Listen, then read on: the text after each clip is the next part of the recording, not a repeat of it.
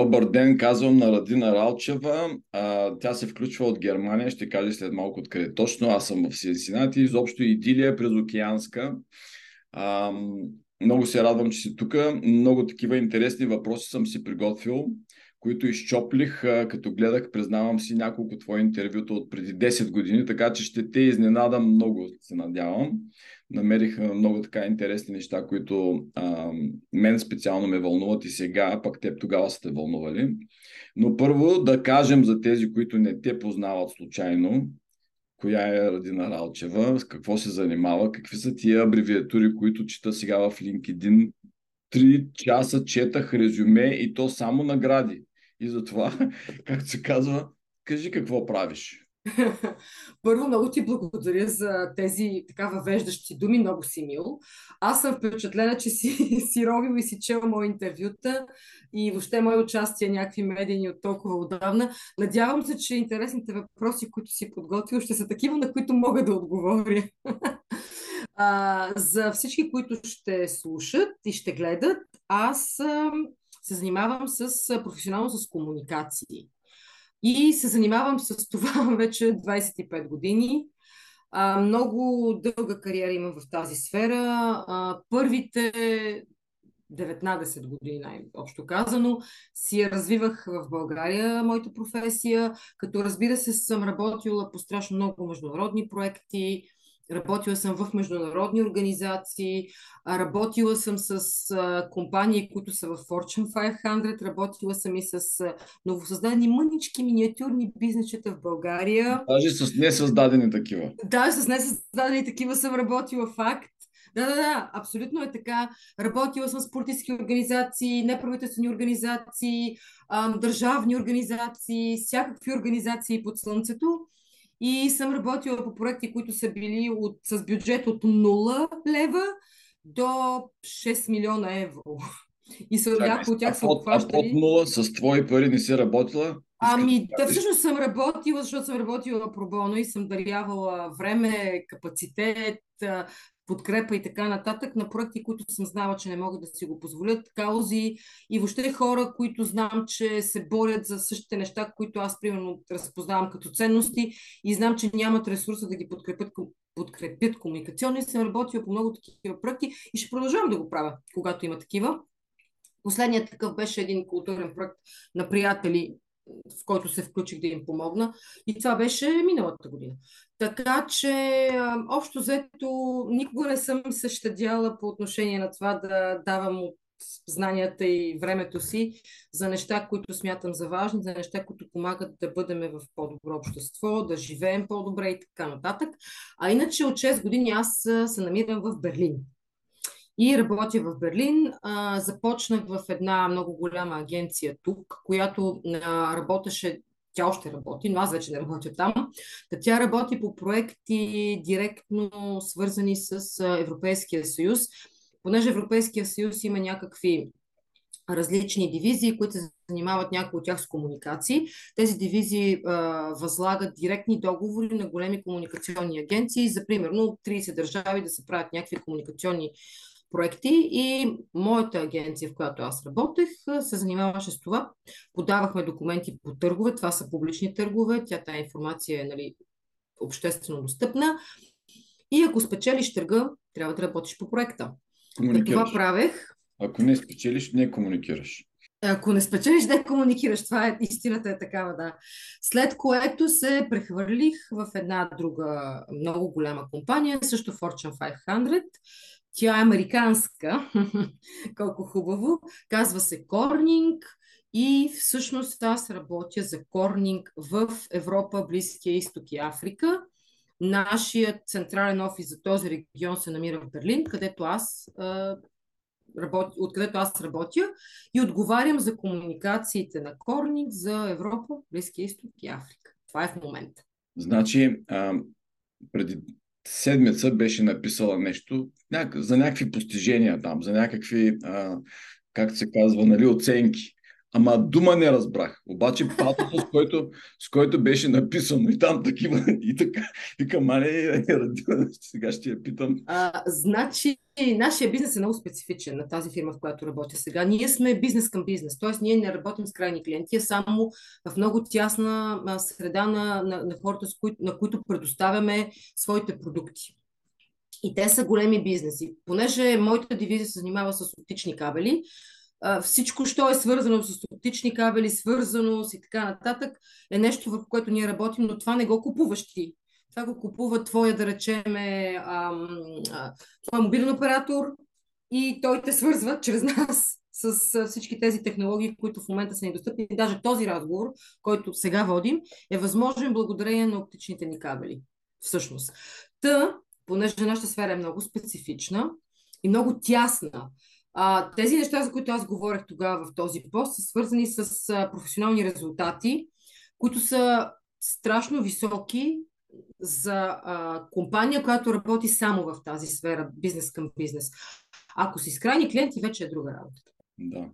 Много е интересна тази, нали, изобщо науката да си оценяваш резултатите и какви критерии си поставяш. И аз също в нашата работа това ми е много интересен и въпрос, който винаги задавам на клиенти. Какво за тебе е успех?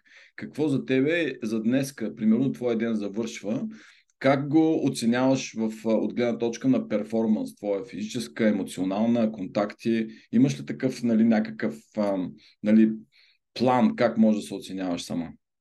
Ох, аз съм много неприятно човече в това отношение, защото съм а, първо съм някакъв перфекционист, такъв ужасно досаден. И второ, той, моят тук воденик, много се шегува с мен и ми виках, моята overachiever. Аз имам много дълги ежедневни, дълги списъци с неща, които трябва да се случат в този ден. Да. И тези неща не са само свързани с работа, те са свързани с well-being, ако щеш. Да. Тоест, да речеме, имам си някакви цели дневни, че трябва да мина 10 000 крачки или трябва да навърта 300 калории. По някак, под някаква форма физическа трябва да ги напратя 300 калории. Или че трябва да направя 50 бърпита. Или че нещо такова, нали, ако говорим за спортни активности. Отделно вече си имам а, моите дневни задачи, но всъщност начинът по който аз работя малко по-дългосрочен план ще го кажа, защото нали, ти, за да постигаш по-дългосрочни цели, трябва да ги постигаш и на ежедневно ниво. Няма как да стане иначе. Да, да те малките стъпки, които водят към големия резултат, нали? Защото аз може да искам да... А, и трябва да са реалистични. Аз може да, иска, да, да искам да съм с 10 см по-висока, но това не е нещо, което аз мога да контролирам. Нали, но мога да контролирам, примерно, как се храня, Мога да контролирам дали си изпълнявам дългия списък с служебни задачи за този ден. Мога да контролирам времето си, да приоритизирам кое от кое ми е по-важно и така нататък. Така че аз винаги имам а, кратки, краткосрочни цели, средносрочни и по-дългосрочни. Моите дългосрочни чисто в човешки план са горе-долу на годишна база, защото мисля, че не е реалистично, да планира човек за по-дълго време с някаква доза предвидимост, ако щеш. А тези, които са ми средносрочните, са те са обикновено на quarterly, на, нали, на такава на тримесечна база. И вече кратките могат да са както от един ден, от, в рамките на един ден, така и в рамките на една седмица, примерно, да речем.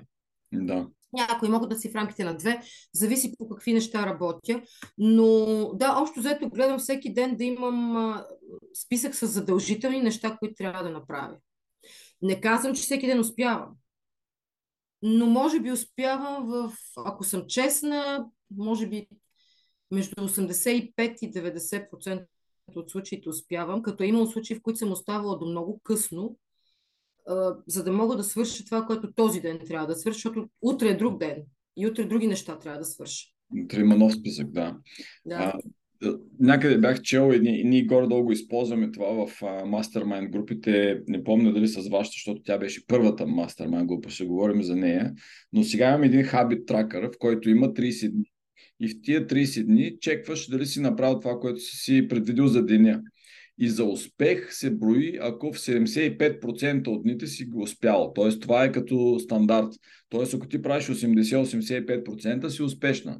Нали, да планираш пълно щастие е почти да планираш неуспех. Тоест, а, или пък ако стане да го не запълниш, значи, че може би целите не са ти били достатъчно предизвикателни. Тоест е пак сигнал, че трябва да променим нещо. 75-80 е нещо, което целим за добра поставена цел и добре изпълнена задача. Да, аз също мисля, че това е много реалистично. Ти тогава ни беше споменал за този тракер, но не си спомням да сме го ползвали. Може и да съм забравила вече, защото не беше много скоро. Но знам, че говори за това. Имаше, ти имаше някакъв формат на тракер. Дали беше този или някакъв друг, това не съм сигурна но имаше някакъв формат на тракер. Аз нямам чак такъв като твоя професионален тракер. Аз имам някакъв такъв, в главата си ми стои един тракер, да си отмерва едни неща. Но да, да, да. Хитрото на това е, че е на магнитна хартия и си го слагаш на хладилник. И те тормози всеки път, като отидеш там.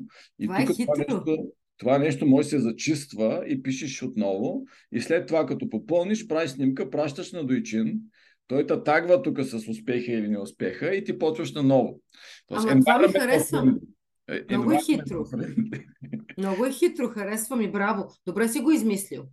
Ами да, аз нали, не съм чак толкова дисциплинирана да имам такъв тракер, но имам, както ти казах, някакъв вътрешен тракер, плюс просто аз имам едни неща, които знам, че трябва да ги свърша до еди какъв си момент.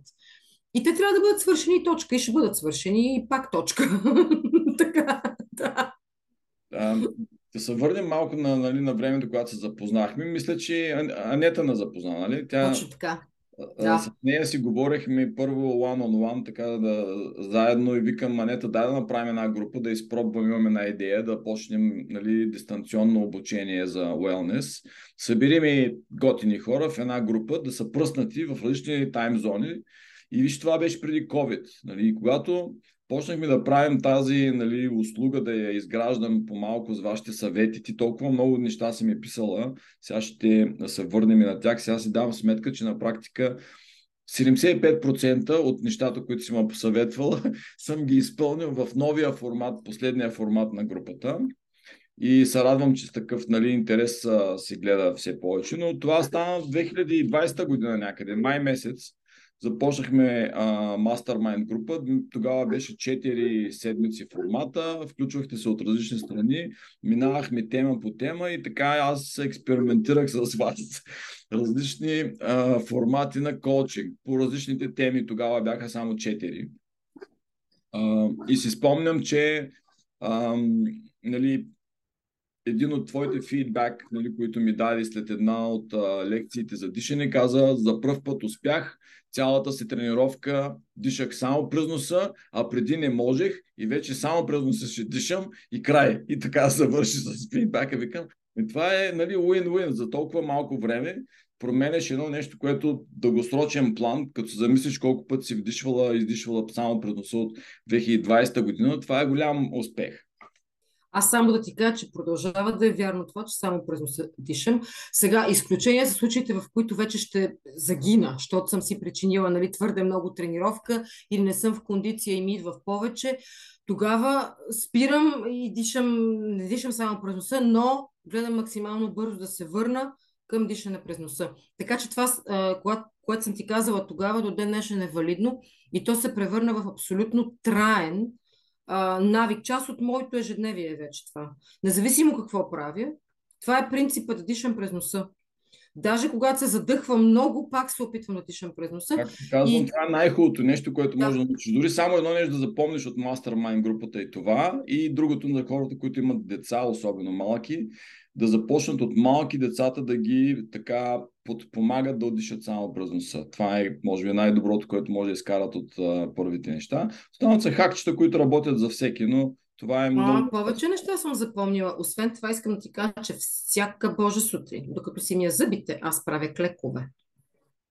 Това пак е от тебе. Да, да си направим едно видео всички, които клякат с четка за зъби, така с много по екранчета в цял свят по света. Защото сега... Мисля, че това ще е много забавно видео. Аз съм по пижама, разбира се. Не, изобщо не е атрактивно това. Ти си по пижама, аз съм без пижама, защото 20-30 години сме без пижама, така че с атрактивност. Значи ти, ти си по-зле от мен тогава. не можеш да се снимаш, т.е. можеш, но трябва внимателно. Да, трябва да, да, много едитинг. Така че и други неща съм си взела от тебе. Взела съм си от, от унази група. Между другото беше много... Аз искам, даже не знам, надявам се, а, а не чето да го чуе това. Ама трябва да и благодаря, че тогава ме покани за тая група. И разбира се, на теб ти благодаря, че реши да направиш такава пилотна група, защото за мен поне това беше много интересен формат, който аз смятам, че работи ето виж колко дълго време се оказва, че този формат работи. И съм а, супер доволна, че бях част от пилотната група, защото ам, всеки от нас тогава имаше различна гледна точка към нещата и мисля, че за тебе тази палитра от обратни връзки, която ти получаваше от различните, защото различни типажи хора бяхме, да? Да, да, да. Освен това с различни професии, всеки си свикнал по някакъв начин и мисля, че тази палитра от обратни връзки, която ти тогава получи, е допринесла този модел да еволюира така, защото да стане много по-добър и по-полезен. Първичното DNA беше много качествено и сега става все по-добре. Нали? Сега в момента формата е 6 седмици, като имаме горе-долу същите теми. Дишане, сън, движение, хранене и петата седмица е на mindfulness или осъзнатост, като оставяме още една седмица за която посвещаваме как да направим всички тези неща, че да работят в практиката на всеки един. И вече имаме доста а, 6 консултации one-on-one, включени в този формат, където се опитваме да конкретизираме за всеки човек какво значи това. Защото модификациите някой път правят голяма разлика от нали, упражненията, пък и лайфстайла на всеки е различен. И това е различното. Другото различно е, че аз от а, абсолютно чист мързел, както си признавам, реших да седна и да напиша по една книга на всяка една от темите, които ги даваме вътре в, а, а, в групите. Така че всеки има нещо като учебник, където казвам основните неща и после във всяка а, нали, индивидуална среща казваме, айде да, сега да направим това да работи специално за тебе. Кое от това може да работи за тебе в твоя лайфстайл, в твоето ежедневие? И май това е всичкото ново, което е и че, и че позволяваме, всъщност поканваме участниците да задават въпроси не само за себе си, а и за близката обкръжаваща среда, хората, които живеят с тях. Защото разчитаме, че това е много важна, нали, да имаш подкрепата на хората, с които живееш е много Да. важно. Дори да не правят също, което ти правиш, поне да знаят ти какво правиш и един вид така да те подкрепят. Особено като говорим за спане, за температура в стаята, ми трябва да някак си да комуникираш тези неща с човека, с който шерваш, нали, този environment. Да, да, ама това много ми звучи като много еволюирала вече форма на, на тая програма. Много хубаво ми звучи. А това за... Да, ти тогава беше казал също и за температурите там в помещението, което спим, че не трябва да са много високи, защото това не е добре. Да, даже бях казал, че трябва да са ниски по-скоро. Да, точно така. И трябва да ти кажа, че това също се спазва в нашата къща. Ние, мисля, че някъде над 18 не сме минавали никога. А, 18 градуса. Тогава, нали, шервахме този, а, този трик да си оставиш краката отвити, нали, за да може един градус да излъчи. И много, много и други такива трикове добавя. Аз си дадах сметка колко много всъщност не съм ви казал, когато започнах да пиша книгите. Защото викам, я да се върна назад по записките. Това казал ми не съм, защото съм го научил после. И ми, Да. за две години толкова много неща и дори сега тази четвъртата книга, като я пиша, викам колко много неща всъщност още трябва да добавя, искам да добавя, но си, в крайна сметка трябва да има някакъв, нали, като основа, в която да стъпим и останалите неща да са по-индивидуални. Ема то това е процес и мисля, че ти тогава беше изградил съвсем много, много хубава база беше направил. И сега разбира се, че с времето този процес се развива и нови неща ще бъдат добавени и така. Обаче тя тая база според мен си остава в същността си някаква почти константна. А, ти можеш да добавяш нови, нова информация, можеш да добавяш нови хакове, можеш да добавяш нови техники и така нататък. Обаче тези основополагащите, жалоните, те си там. И мисля, че са същите, поне по това, което слушам. Да. Другото, което е ново и забравих да го кажа, то е много важно, че освен мен има още трима инструктори. Имаме двама души, които се занимават с, с така по-професионално с психология и с а, енергийни нали, а, нали, начини на а, нали, лечение и въздействие. Анили, Анилина я познаваш, тя така от, от се е хвърлила в фитнеса и прави упражнения и прави видеа и ми помага много в организацията, така че ме, сме тим. И това, което много хора не виждат, примерно ако ти си участник в една нова група, ние ще шерваме като колчове информация, която да направи апроча на всеки от нас, нали, подход на всеки от нас по-точен. Например, колегата, който се занимава с Human Design, ще каже, според мен, заради на този подход е по-добре да й предложим такива неща, защото тя може би няма да приеме такъв и такъв подход. Тоест това става зад кадър и аз го обяснявам в някои от групите, че защо сме така. На практика имаш четири души, които работят за тебе. Е, това е много хубаво. Значи това е голямо, голямо развитие. Ти преди беше сам, в смисъл сам.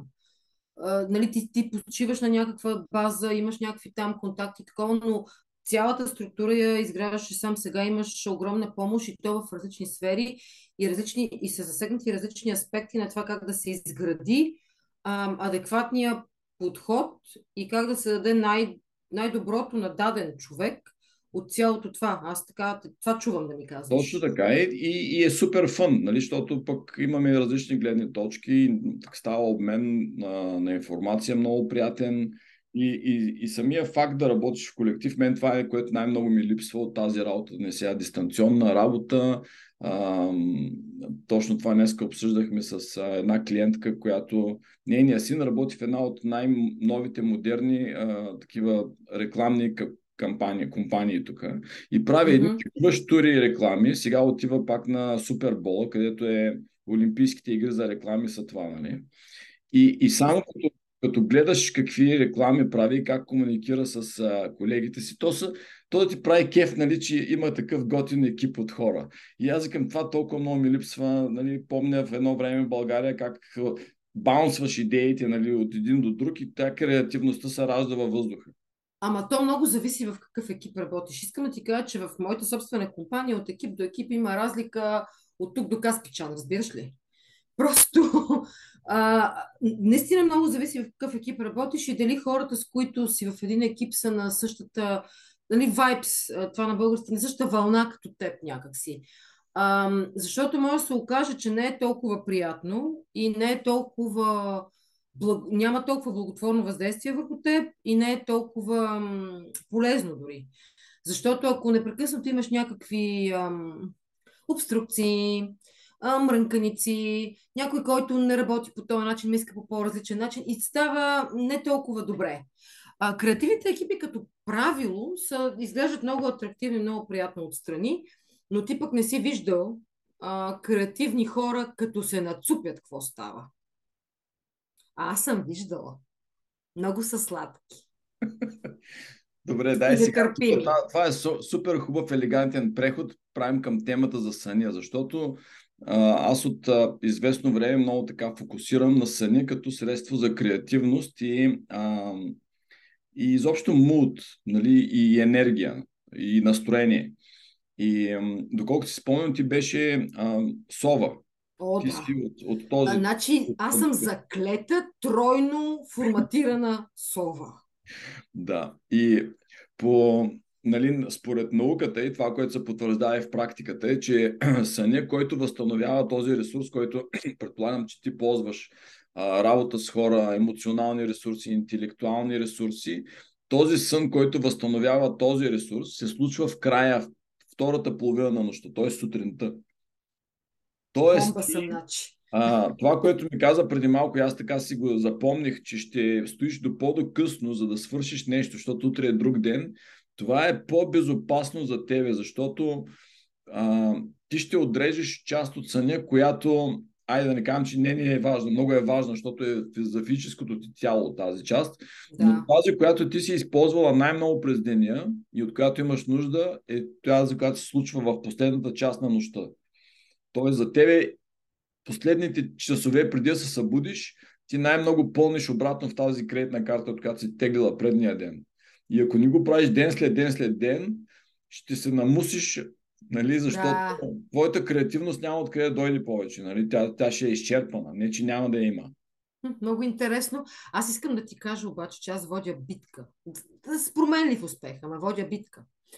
А, сега през зимния сезон, не защото а, за тези, които не знаят, Германия, в частност Берлин, да не казвам цяла Германия, но в Берлин, то почти цяла Германия, да, през зимата е едно много тъмно място.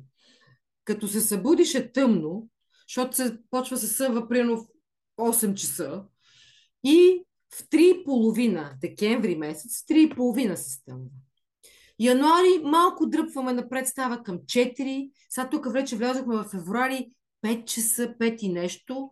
За сметка на това лятото обаче са едни дълги дни. Но зимата е много тъмно и през цялото време почти няма слънце.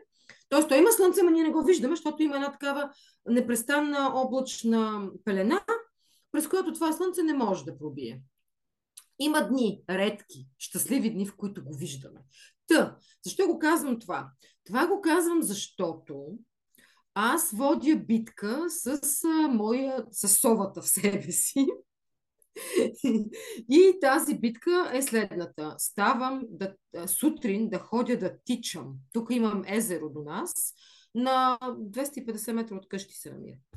И ходя да обикалям езерото. И ставам сутрин. Искам да си го запишеш някъде с много дебели букви. Как ставам сутрин да ходя да тичам. Не вечер, не Колко че се ставаш сутрин, окей. Какво е сутрин? Ама това е рано. Ама аз ти говоря за, за, аз ти говоря за преди 7 някой път ставам. О, и отивам е... в 7 и половина да търча. Да. Ти разбираш ли за какво рано говорим? Това по моите стандарти е през нощта. Абсолютно през нощта е по твоите стандарти. Така. И ми се получаваше много добре, обаче знаеш ли, аз си прилагам, самоприлагам си трикове на самата си собствена глава, защото иначе няма да стане. Ако си кажа, сега аз вече така ще правя, смятай, че след един месец съм приключила с странното ставане, защото просто аз имам съпротива към това и, и си викам, а сега тук това е много гадно, няма да го правя. Обаче аз какво самоизлъгвам? Ставам и казвам, хайде и днеска. Айде днес така. Айде днес ще хода. Да. Айде днес ще хода и така всеки ден. Или айде през ден, ако нали, съм решила, че през ден ще го правя. Мисълта ми е, че това е, аз не си казвам, сега вече за винаги така ще бъде. Mm-hmm. Аз си прилагам психологическия трик да си внушавам, че го правя само и така, още веднъж, бе, още веднъж, нищо повече. А, това е страхотно, между другото, то е много известен трик. И аз го използвам и се опитвам на хора, така, които имат абсолютен стъборн. Най- най-тежкото нещо е да кажеш сега от тук до края на живота си, докато си мили зъбите, ще клякаш. Да, се, нали? И, да. и нали, ние хората малко имаме проблем с тази концепция до, от тук винаги. вече за винаги. А то всъщност е ден след ден след ден. Тогава това е точно за винаги. И, и не се стресирай, че има дни, в които ще просто пуснеш. Нали, да. Големия номер е, нали, голямата цифра от низ изследвала една посока, е, нали, това е успеха. И другото, което нали, ще ми е много интересно, ако можем даже и в друга среща така, да, да видим някакви измервания, ако си направила, според мен, ако правиш достатъчно дълго това ранно ставане, ти почваш леко да изместваш хронотипа ти. И той да. е с някъде около половин до 45 минути. Не можеш много да го изместиш. Ти ще си совичка, там няма как. Обаче това, което ще се случи, ще изместиш а, а, пика на твоята перформанс малко по-рано в деня. И ти може и да си го забелязала това. Това ще я ти кажа, че мисля, че това вече се е случило. Да. Или че се случва, ако щеш. И другото, което забелязваме, аз а, сега много е трудно да обясня на човек, който не ме е виждал мене сутрин, аз какво представлявам сутрин. Това, в смисъл, хората не ми вярват, като им казвам, че аз до такава степен не съм адекватна. Някой път си се блъскам в собствените мебели, които са си в моята къща. Нали, деца ги знам, че са там. Обаче, аз някак си съм успяла в годините, съм изработила някаква схема, при която на мен не ми личи. В смисъл, ако ти ми се обадиш 7 сутринта, аз ще дигна телефона и ще разговарям с теб, абсолютно адекватно ще звуча. Да. Просто ма, супер адекватно, след което ще затворя телефона и аз няма да си спомням, че съм говорила да. с теб. Значи, моето е такъв фейк, че сама си вярвам вече. Колко е сега при тебе да съм сигурен, че си приказвам с... не, не с аватара. Добре. Трябва, сутрин, на кое запиши си. Но това, което исках да кажа, от това положение, аз сега съм се докарала в положение, в което, като стана сутрин, не съм такава. Тоест, аз вече имам някаква, нещо се е включило в моите схеми, което ми позволява да функционирам, що го е нормално и примерно да не се спъвам по, там по пист, не по пистата ми, по това, в, гради, в парка, като търча около езеро, защото нали, ти като спиш по принцип ще се спънеш и паднеш. Но аз, т.е. почвам да работя с малко по-друга частота вече сутрин, защото се напъвам да ги правя тези неща. А сега зимата малко съм се отказала, защото е много, много тъмно навън. Ама смисъл наистина е тъмно. И то не е приятно. Просто едно... Обаче те сега наближава, започва да се... Все по-рано да започва деня, да се просветлява. Така че пак ще започна сега, като малко се изтегли деня по-рано. Да Нещото, което много помага за такива неприятни неща, особено и като си неадекватна, е някакви микроритуалчета, които навързваш ден нали, едно за друго. И аз също имам такива. Нали? Като отворя очи и не ми състава, много такива дни. Първото нещо, което правиш, сега ще умреш от смях е, с две ръце хващам ъгълчетата на одялото си. Събирам ги заедно, хващам тук тия ъгълчета, хващам другото и така ставам и го изтърсвам. Сега това е ритуал.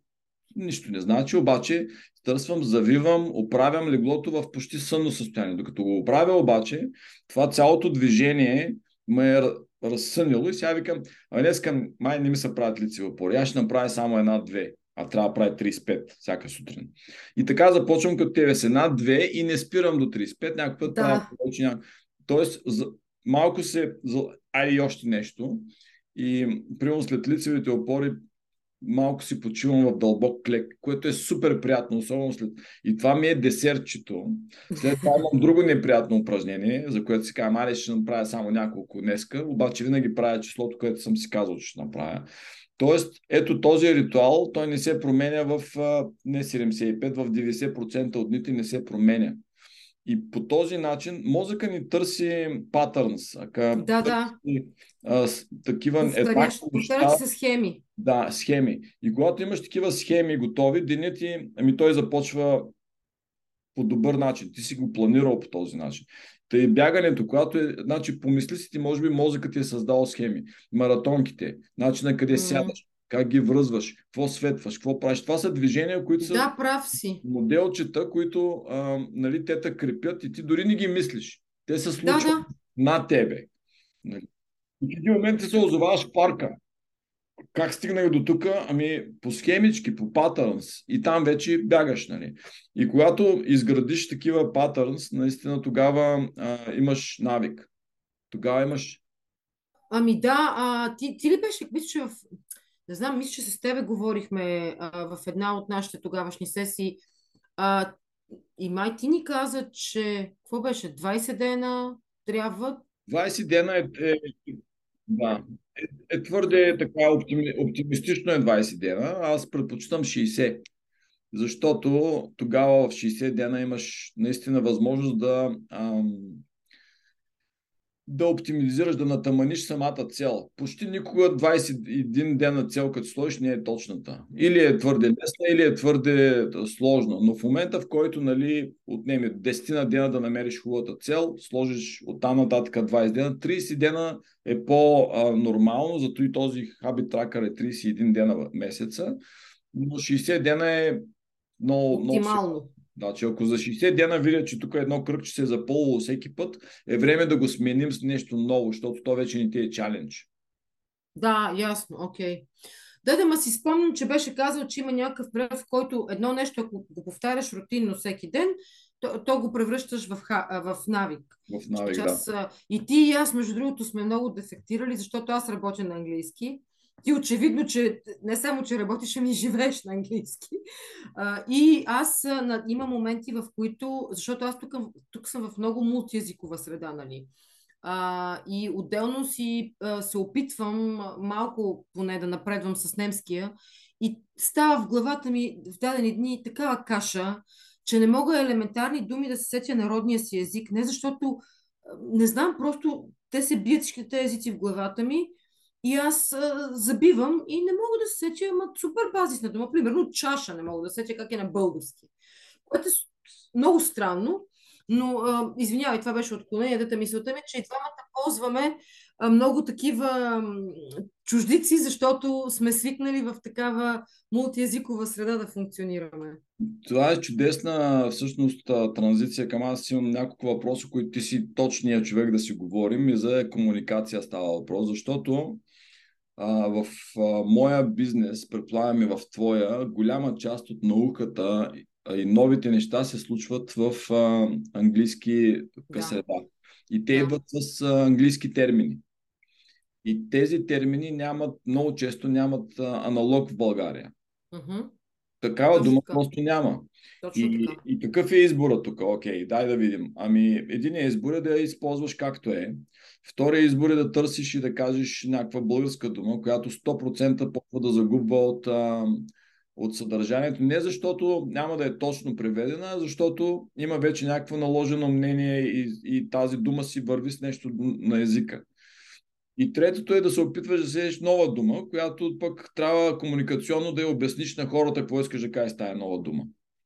И аз за себе си съм решил, че не губя енергия в повечето случаи, а просто казвам думата на английски и когато аудиторията позволява, обяснявам какво искам да кажа. Защото тя науката става толкова бързо, аз ако си загубя времето за да измислям точни определения за всяка една, аз ще стана лингвист. А то дори не е в това проблема. Проблема е, че ти да измислиш определение, то няма гражданственост. Тоест хората не асоциират нищо с това, което ти им казваш. Нали, аз ако си измисля някаква случайна дума, тя не значи абсолютно нищо за никого, освен за мен, защото съм си я измислила. Сега, тук има нещо много интересно, като говорим за език. Ще се върна на това, което ме попита и ще ти кажа какво аз мисля.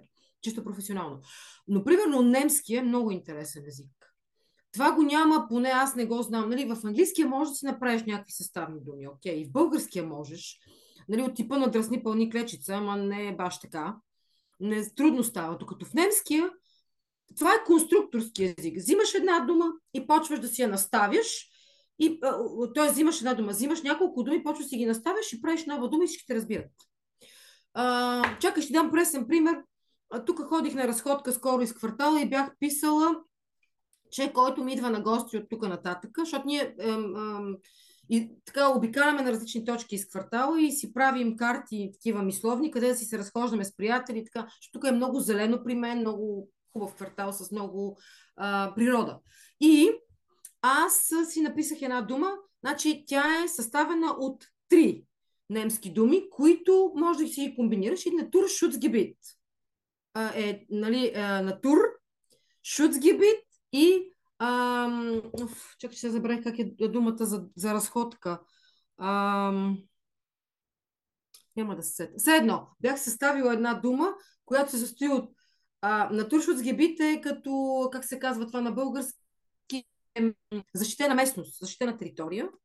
Нали? Ма тя пак е съставена от две думи. Шпацирганг. На Туршуцгебит шпацирганг става една дума, която означава разходка сред защитена територия. Такава дума няма в немския. В смисъл, формално я няма в речника. Но ако отида да я кажа на който и да е. Цяло с лято една Да, дума. да, това е една дума и се пише с лято и е дългичка. Да. И на който и немец да отида да я кажа, той веднага ще ме разбере какво му казва. Да. Има езици, които това го позволяват, има езици, които това не го позволяват. Нали, не в такава степен. На твоя въпрос, когато става дума за специфична терминология, която не е преведена, не съществува, няма гражданственост и при така общ концепт познавателен в даден език, тогава това, което професионално комуникатор, като комуникатор бих ти препоръчала, използваш термина както е на оригиналния език, в случая английски, и го поясняваш. Дали в писмен или в говорим случай няма значение, просто трябва да го поясниш, за да може да се създаде в главите на хората устойчиво разбиране, споделено устойчиво разбиране, що е това. Ако видиш, че се развива по някакъв начин тази терминология и на български, тогава можеш да започнеш да използваш паралелно оригиналния с българския термин, за да могат хората да схващат, защото в много случаи ти си прав, богатството на конотациите, които стоят за една дума на един език, не са непременно същите в преводната дума на друг език. То за това работата на преводачите хич не е лесна, защото те трябва да превеждат смисъла Да. а не толкова а, буквално нали, това, което е написано. И е много сложно, защото хем трябва да са близко до, до написаното, хем трябва по смисъл. Та не е лесна работа тая. Но да, това е моя съвет. Значи вече, когато използвам английското ми, ще кажа, аз съм консултиран от професионален а, пиар, успешен, един от най-успешните, и те са родина, така ми е казала.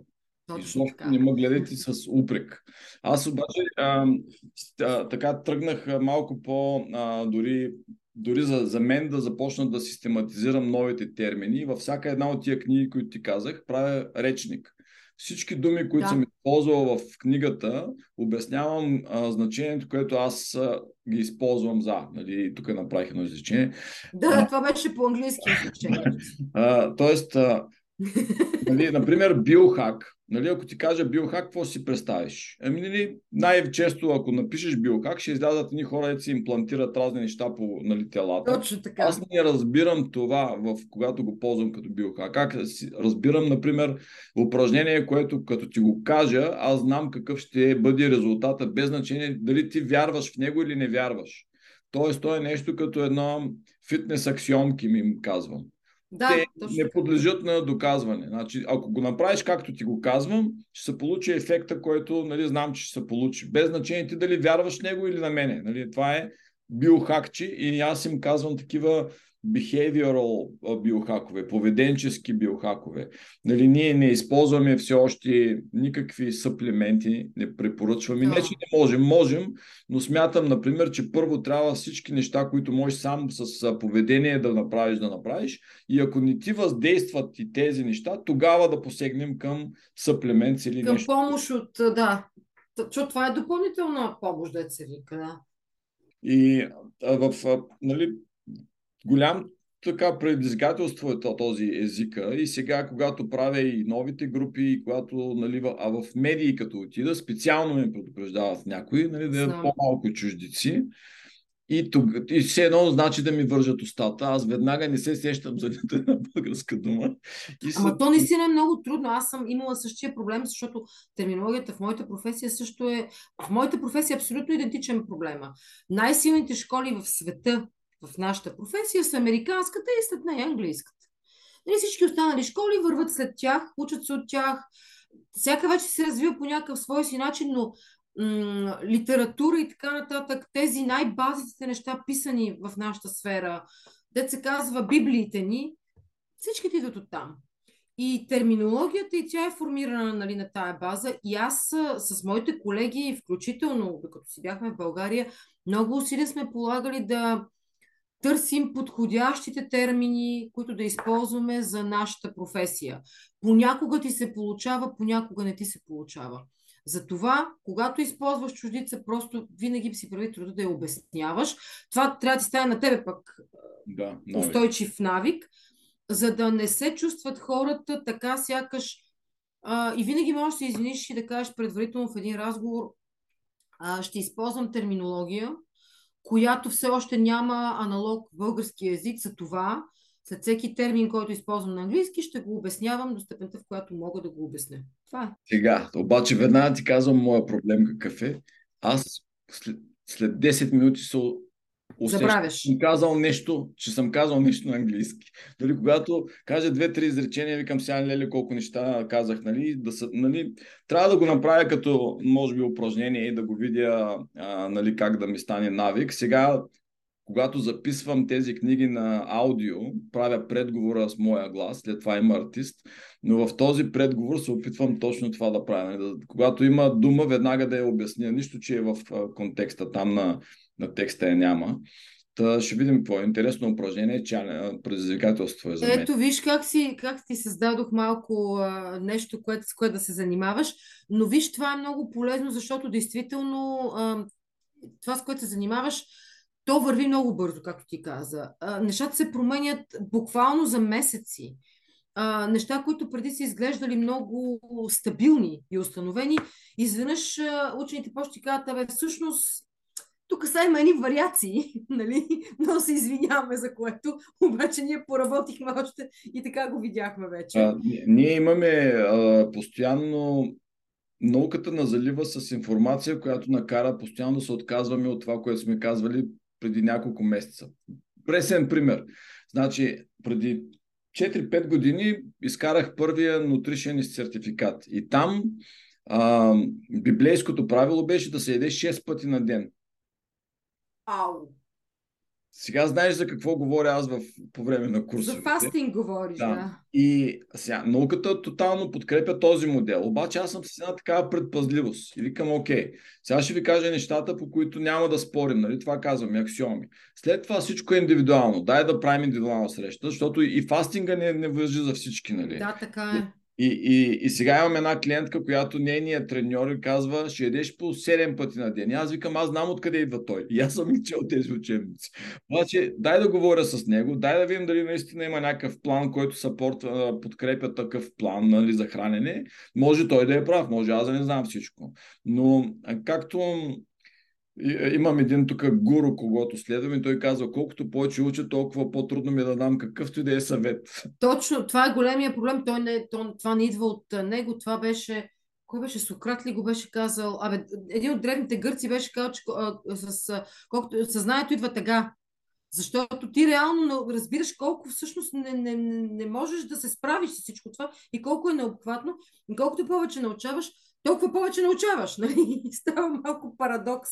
И това е нещото, което нали, в тези мастермайнд групи искаме да, да, да дадем яснота, че ние фокусираме на действие. Изобщо не ме интересува колко ще запомниш от това, което ти казвам. Искам да видя действие от тебе. По едно нещо дори само да бъде.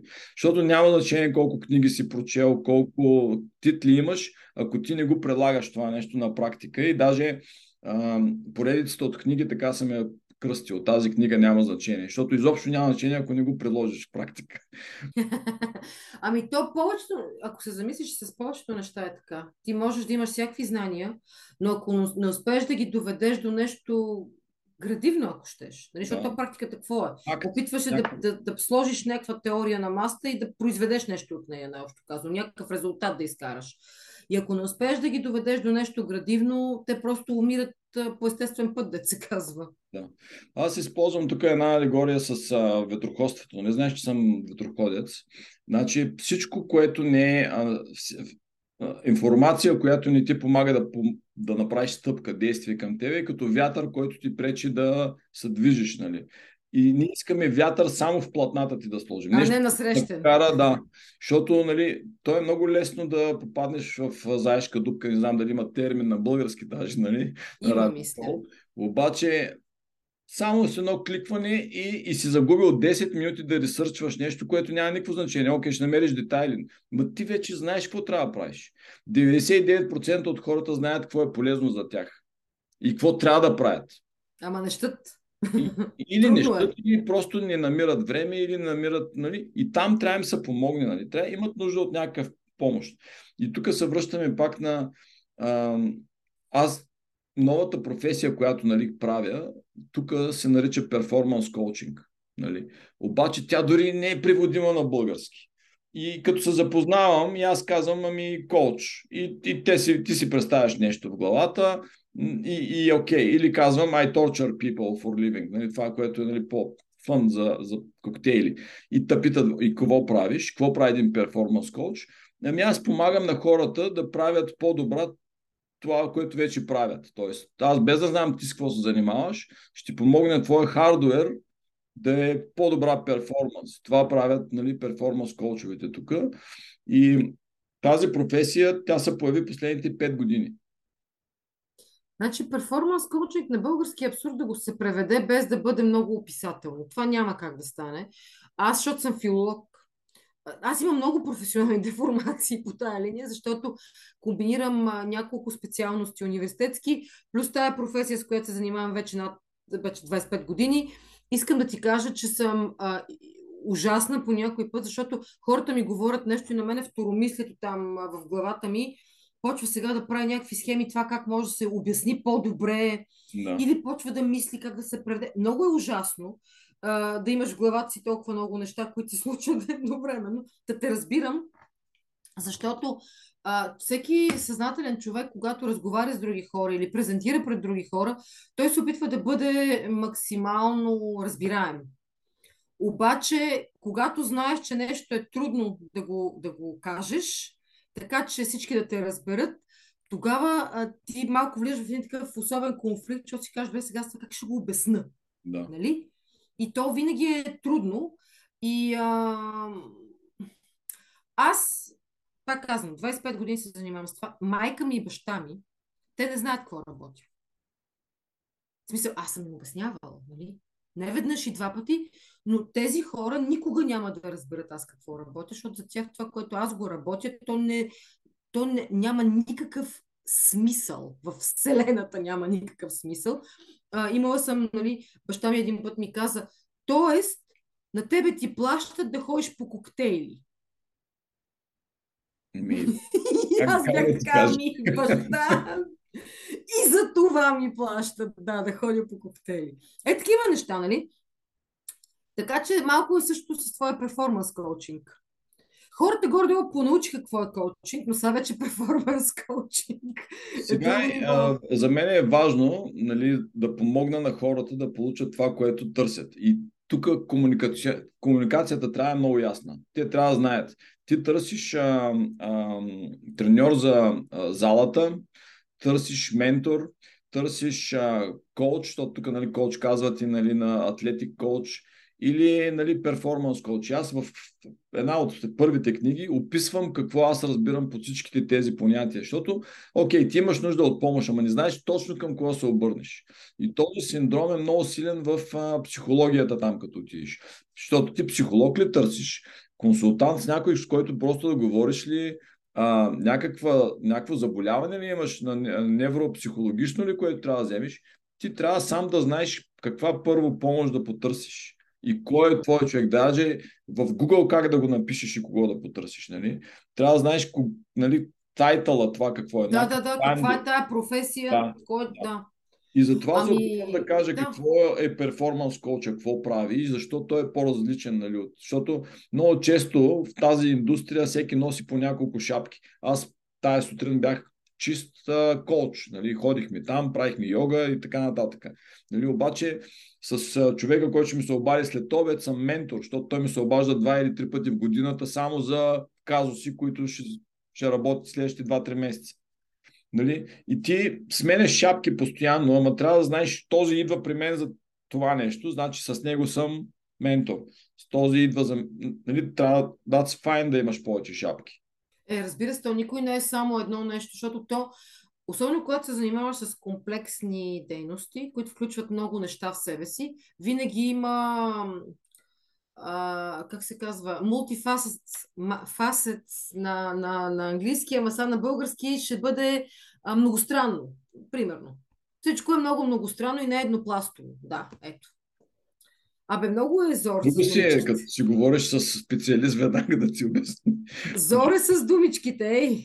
Да, да, да. Но, но това е езика и нещо, от което колкото повече наука имаме, веднага имаме проблема как ще я комуникираме и как ще я направим тази наука да... Защо ще има смисъл за мен аз да ми го казваш това? Ами защото това като го научим и го приложим по този начин, ще бъде по-лесно да стане нали, това, което сме планирали.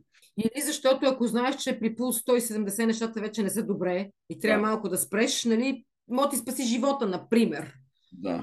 например. Живота спасяващи са някои... А... Да, да, да, да. Те, има някои базисни неща, трябва да си се знаят. Да. А, аз исках да те питам тук специално за това интервю, защото ми стана много интересно. При 10 години си давала едно интервю, сте спечелили една награда за а, Асоциация за качеството на живот.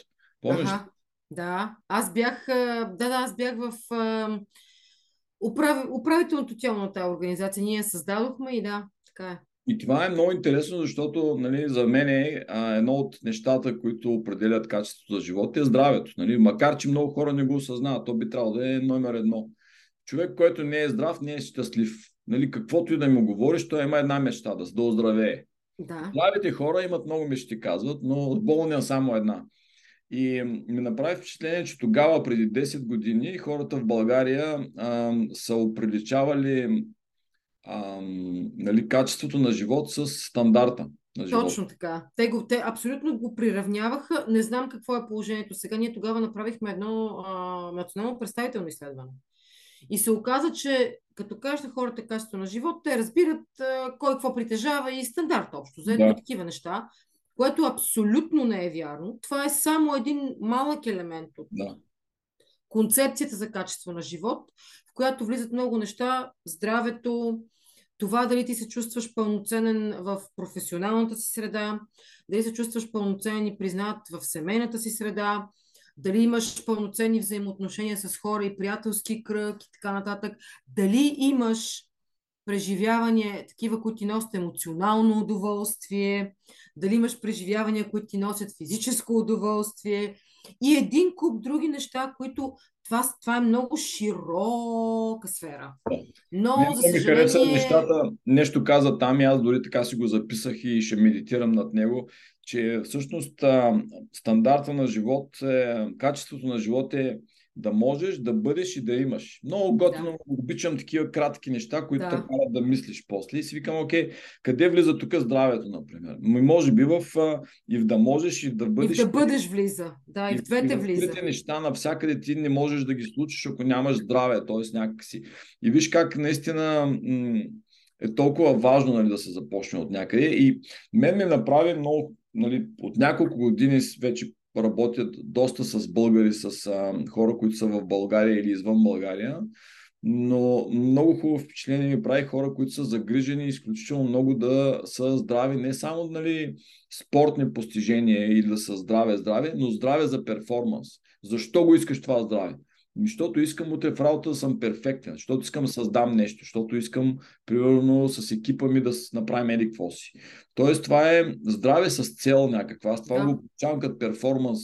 Ами, а, това, което се да правим като услуга сега е, ако ти си а, имаш тим, с който имаш 3-4 важни неща в годината се случат, да речем, Ами ние можем за тях с перформанс коучинг да планираме като атлетите за Олимпиада.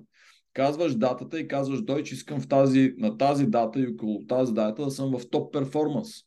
Давай ми, ако ще правя каквото трябва, защото за мен тази дата е изключително важна в тази година.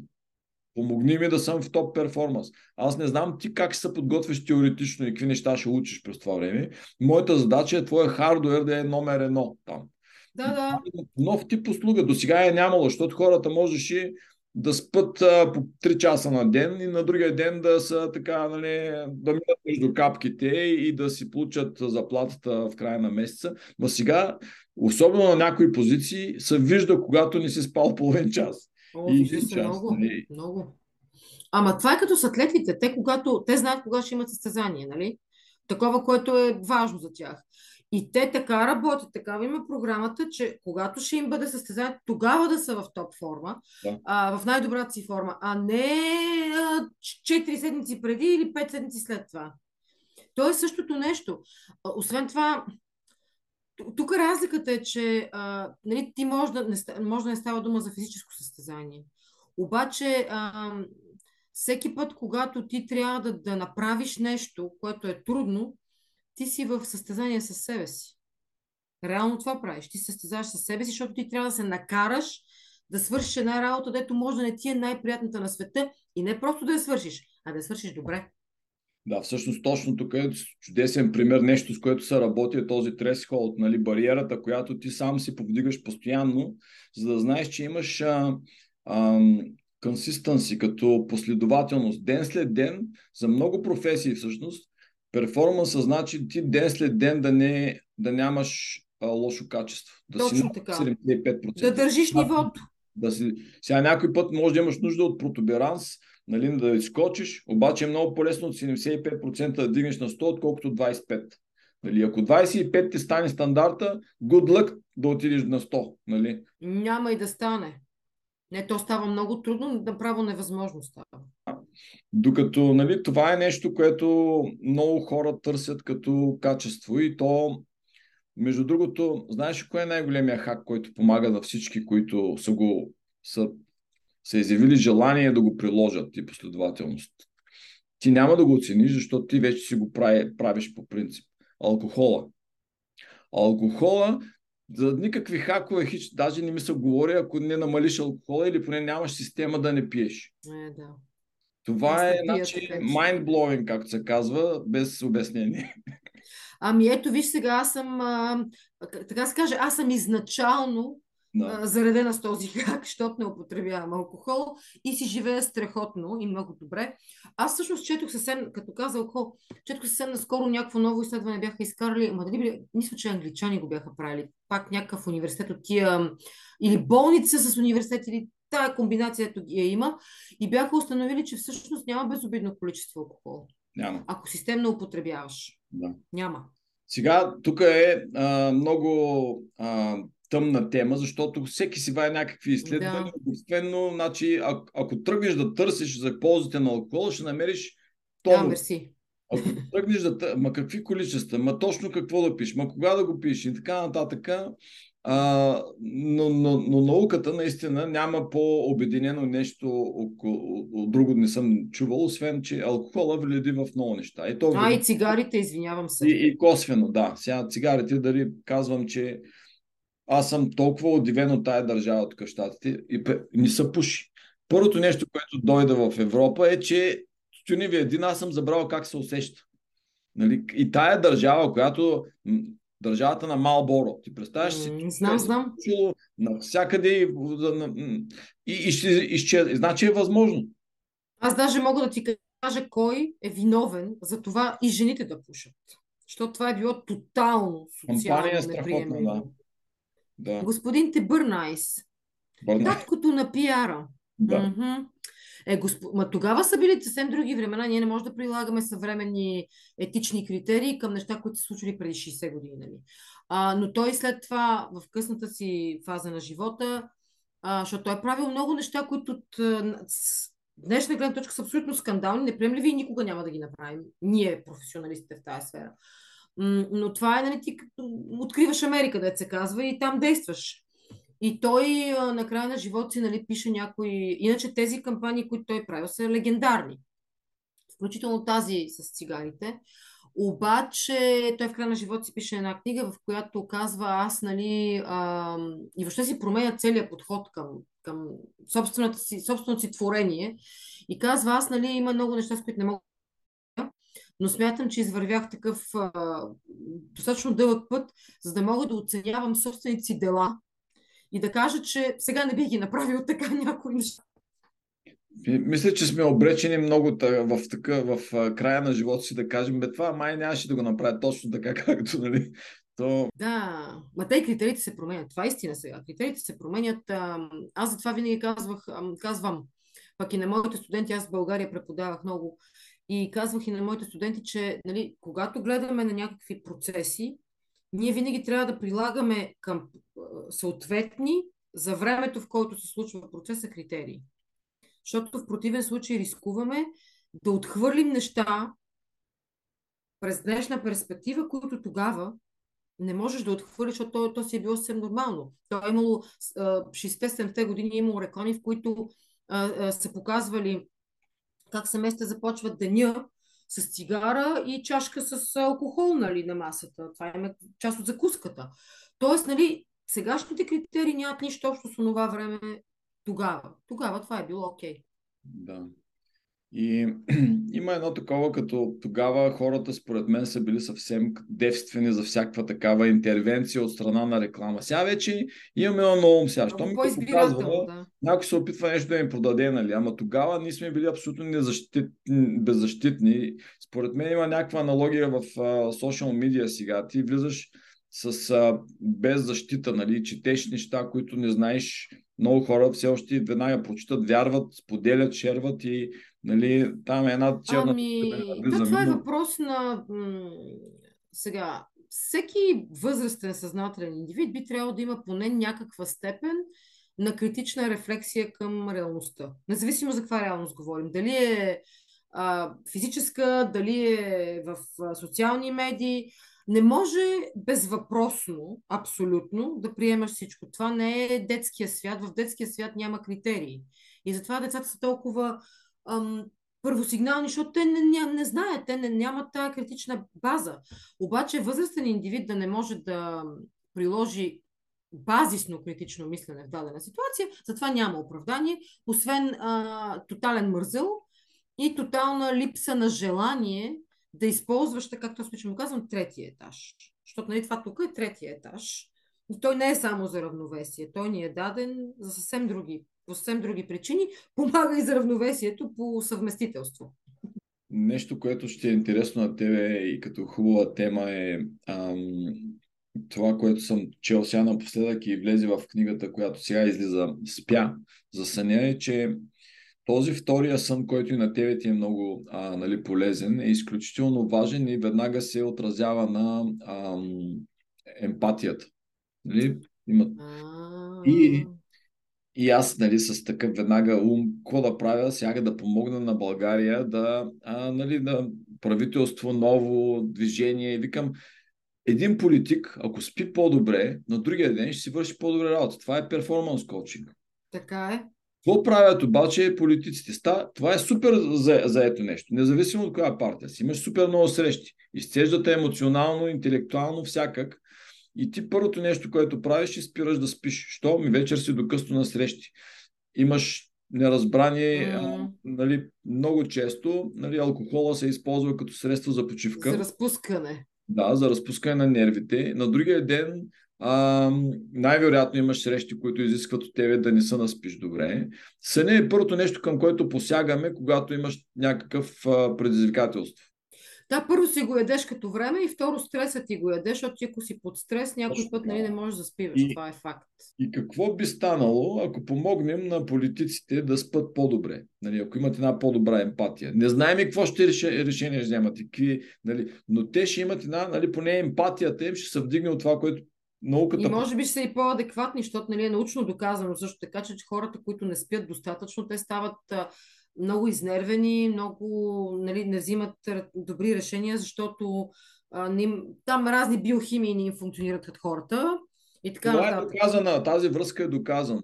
И точно това си ми, нали, писах нещо там в тази връзка, когато се случиха нещата, че ще помагам, че отварям два часа про бонус за политици. Някои появи ли се? Познай дали се запоявиха изобщо някои, макар че дори се опитах да направя връзки нали, извън, нали, аз да потърся някой, да обясня за какво става въпрос. Но ам, да.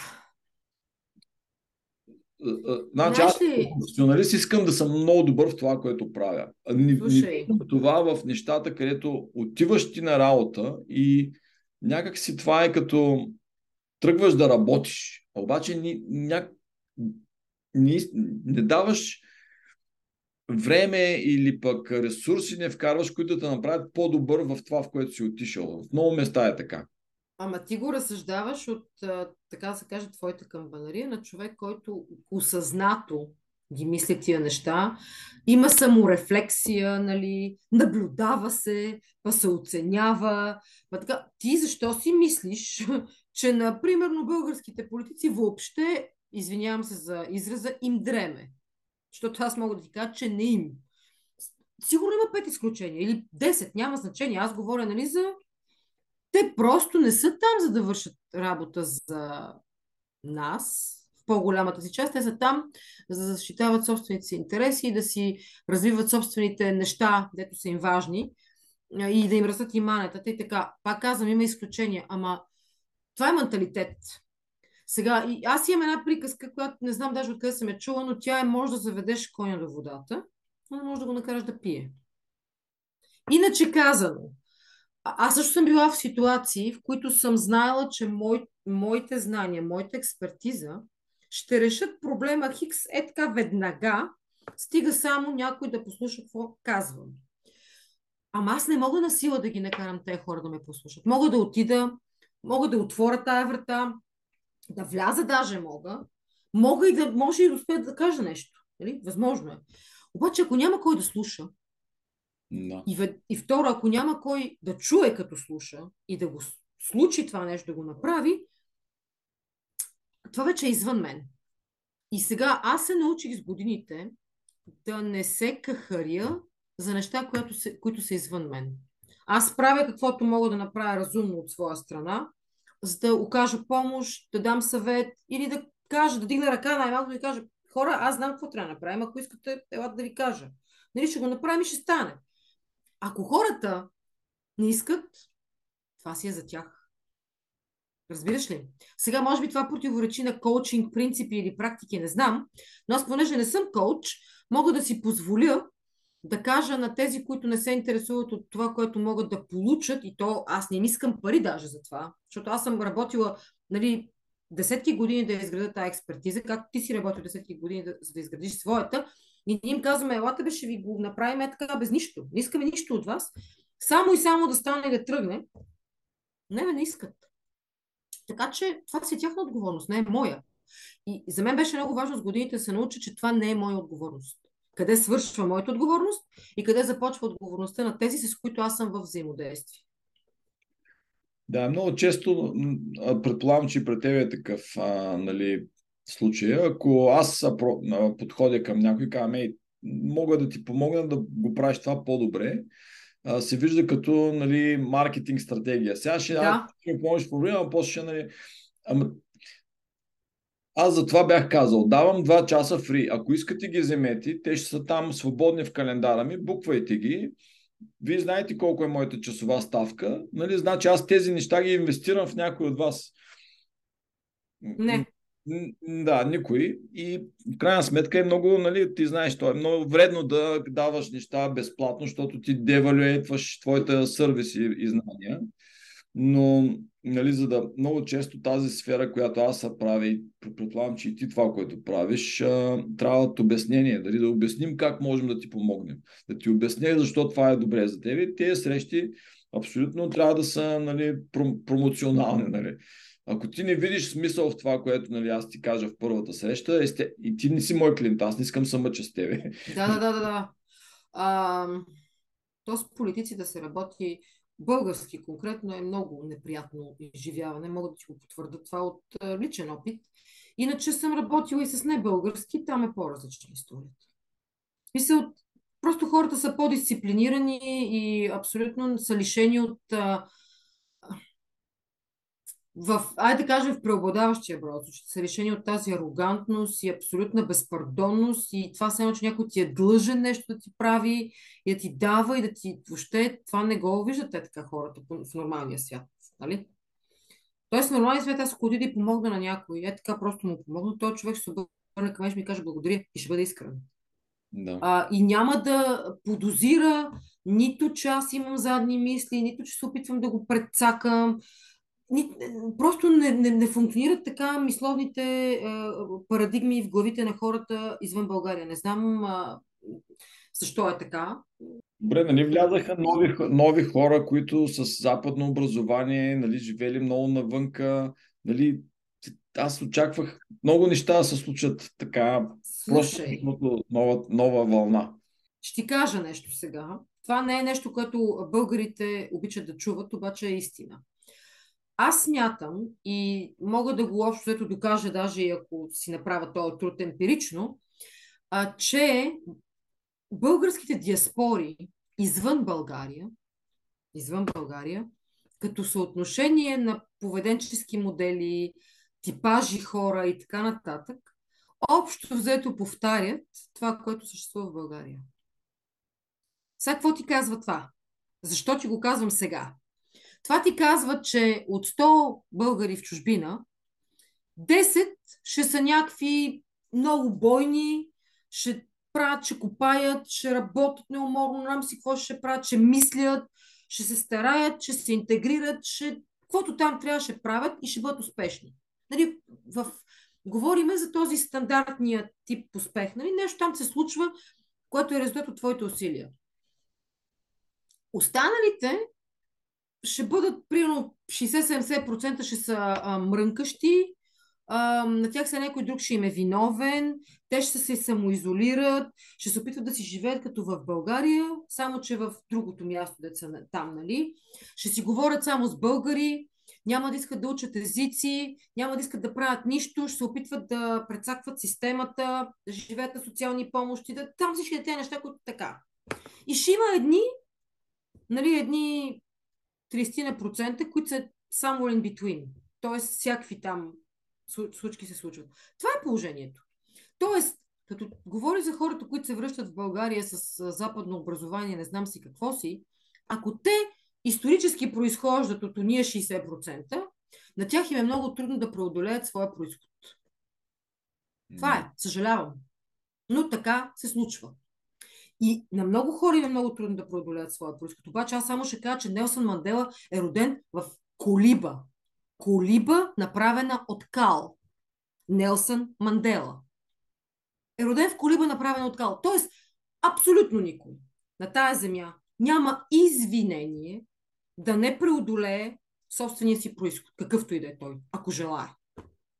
Това е моето мнение. Може би съм много крайна, но аз смятам, че е абсолютно в човешките възможности и е абсолютно постижимо всеки, който и да е човек, да надскочи происхода си. Той може да не го надскочи с много, но може да го надскочи достатъчно малко, нещо да прогресира. Нещо да прогресира. Това е много ценно нали, като и послание и, и аз се опитвам да го вкарвам даже и в мастермайн групите, защото каквото и да правиш сега физически, по-малко променя не само тебе, променя ти и DNA а, а, структурата. Да. И ти го предаваш на поколенията след тебе, което освен, че е супер нали, готино, е малко ангажиращо. Какво правиш ти днеска, ще бъде предадено на DNA веригата, която ще остави да. след себе си. И в поведението е така и в, а, затова има смисъл дори ти да правиш неща за себе си постоянно, нали? защото искаш да ги предадеш на поколение, на най-близките ти. Ама ти най-малкото, дори с тези свои действия, всеки път, когато се напрягаш повече, отколкото си напрягал вчера, ти вече променяш, деца вика въздуха, бе, ти променяш средата. Ти ставаш пример за някакви хора, които те гледат и дори не знаеш, че те гледат. Ти дори не знаеш, че те те гледат. Аз, когато се преместих в Германия, по стечение на обстоятелствата почнах да пиша там всеки ден какво прави, какво ми се случва. Знаеш ли, че абсолютно случайни хора, аз не ги познавам, никога не съм ги виждала, които са на другия край на света, в Штатите, в Австралия, в Нова Зеландия, в Африка, някакви българи, ми пишеха съобщения да ми казват колко това, което аз пиша, е интересно за тях как им влияе положително и нам си какво си. А, Тоест бях... ти никога не знаеш. Всеки ден подред дните номера, ден да. кой си и разказ. И като казах на една наша обща приятелка се оказа тук, познавам една от, а, нали, а, трябва да се познават и, и тя каза, от тя от малка много добре пишеш. Бесито. каза от малка, да, и така. Много мило, мерси. Слово, браво, нали, това, че го поддържаш, сега ти е и работа на практика. Искам тук да те питам, да отбелязал съм си за нещо, което на времето, преди две години, ти каза, че нали, опитваш, започваш да медитираш. Даже на мен беше така структурирала някакъв фидбак как да направя да запиша медитации. Още ги записвам тия 20 медитации. А, но, но работим по въпроса. Има, има процес. Mm-hmm. А, нещо такова правиш ли в твоята практика? Гледай сега, ако трябва да съм съвсем честна, спорадично. спорадично. Това някакси с медитацията нещо не е моето. Аз не знам защо. Подозирам, че аз нещо не правя като хората. Съвсем сериозно така си мисля.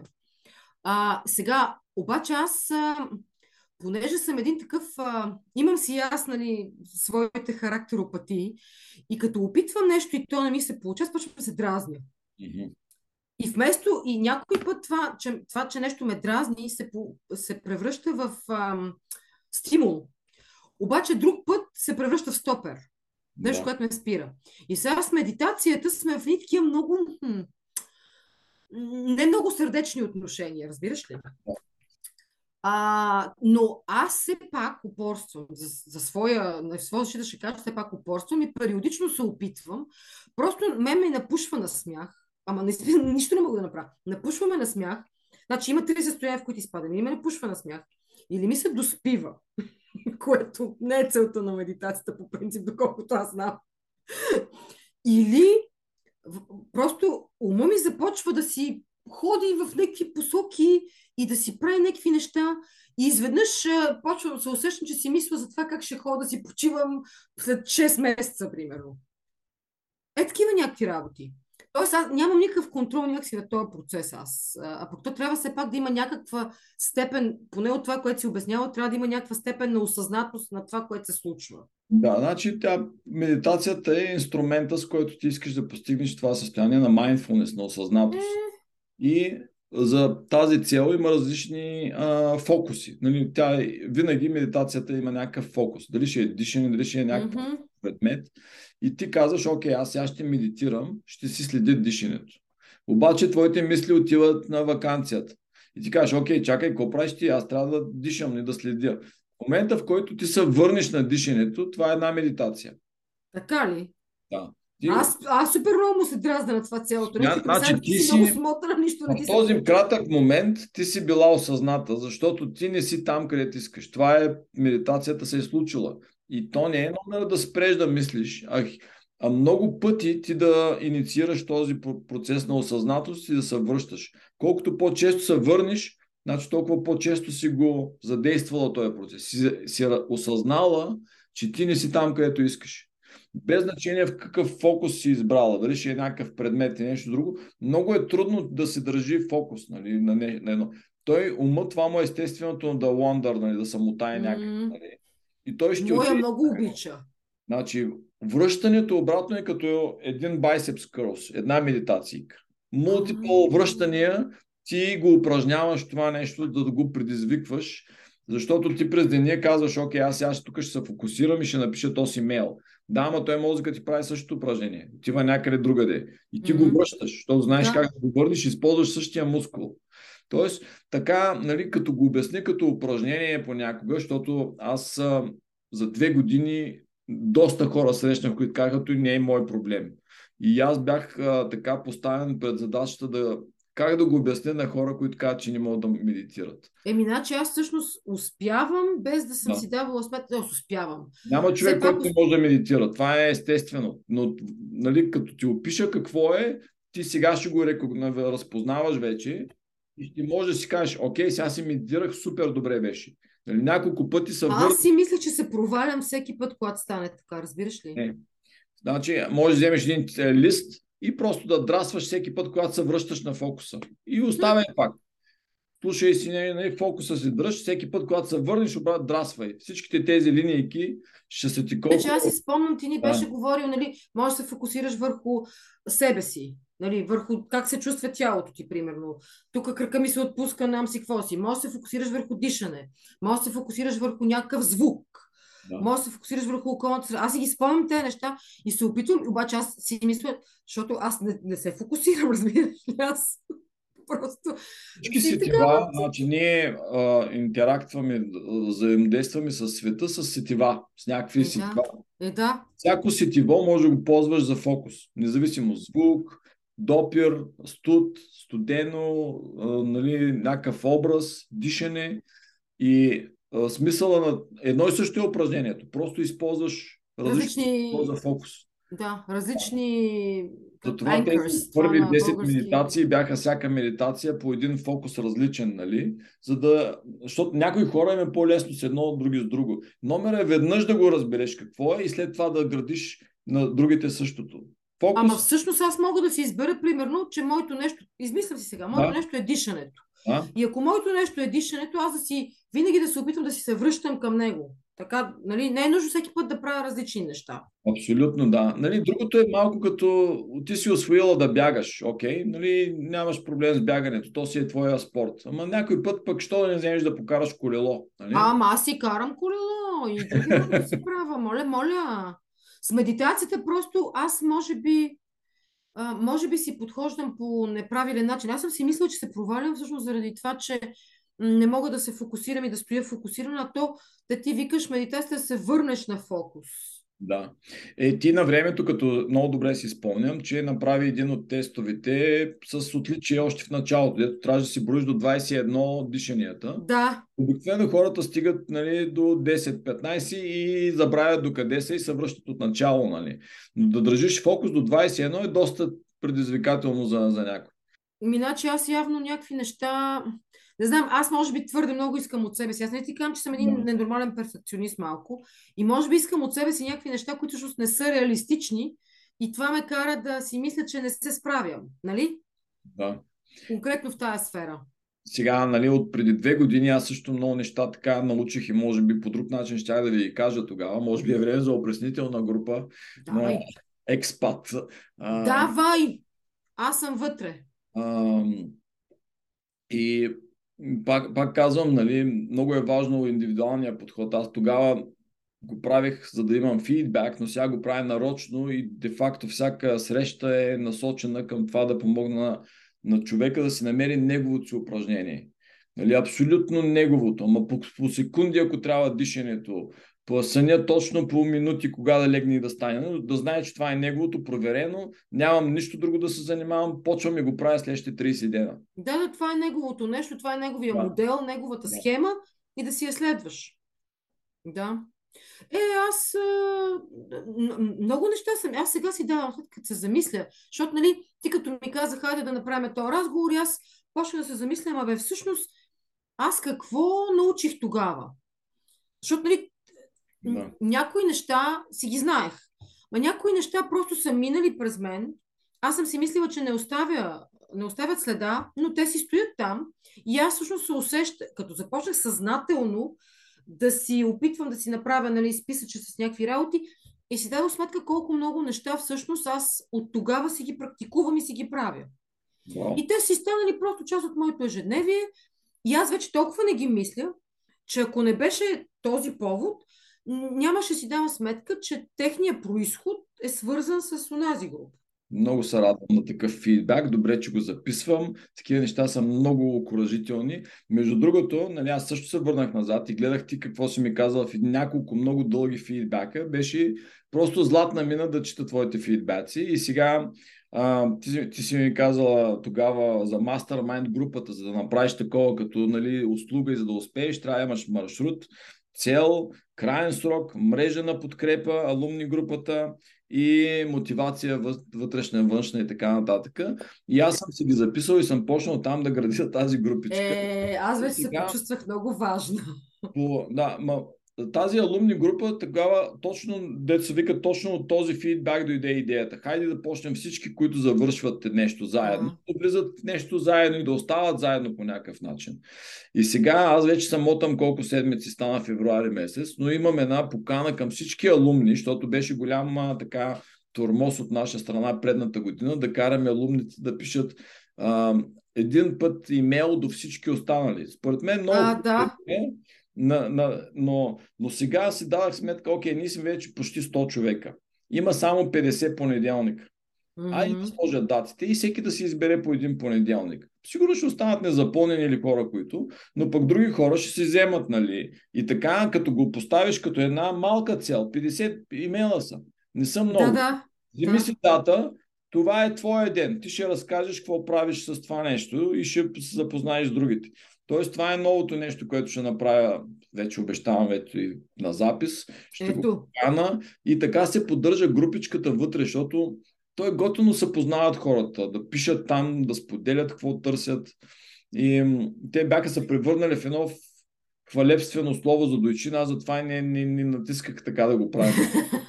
Ама знаеш ли, според мен пък от друга страна не може да се, да, да се изненадваш толкова, защото хората, ако усещат, че то винаги се усеща, ако някой е, как да го кажа, пълноценно в едни отношения, нали? Независимо за какви отношения говорим. Да. Ако ти участваш като, като коуч пълноценно в тия отношения, те хората веднага го, това го идентифицират. Просто го идентифицират.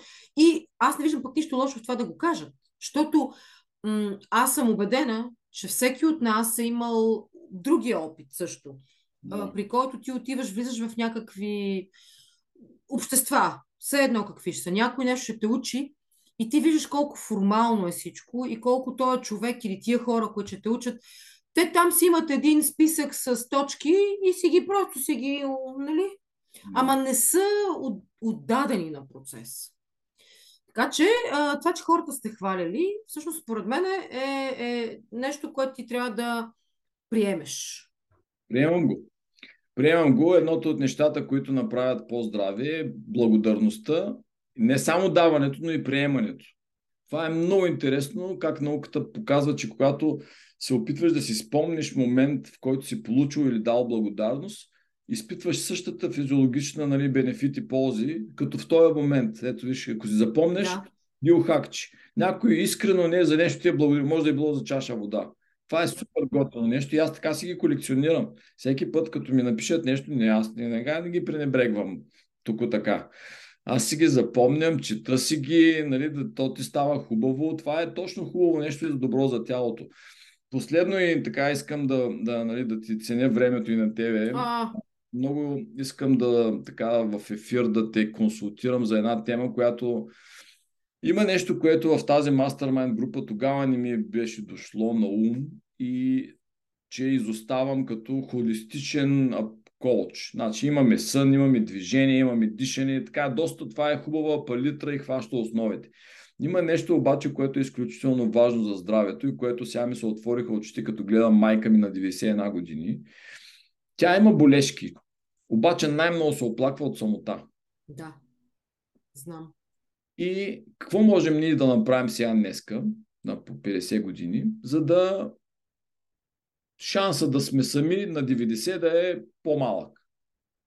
И така, като си мисля, ето да ти кажа първо идеята каква е, а, си казвам, окей, ние живота постоянно не отдалечава от хора. Дали географски, дали нали, растем в кариера, отделяме се, четем една книга, сменяме си тотално концепцията за живота, загубваме част от приятелите си. Нали? Това е естествен процес. Хора загубваме. Значи в този естествен процес да му, вкара, трябва да му вкараме една тръбичка да влизат нови хора. Да влизат нови хора, точно така. Които да ни пасват в нашите, нали, защото те не всеки ще пасни, нали. Те са, ние се въртим, изхвърляме постоянно. Някои обаче ще пасни. И сега едното нещо, което искам това да направя, тая тръбичка. И второто нещо, инструментчета, които а, да ти помогнат да задържиш важните за тебе хора вътре в този кръг, който се върти. И това е нещо, което се опитвам сега тази година. Ще го направя като игра.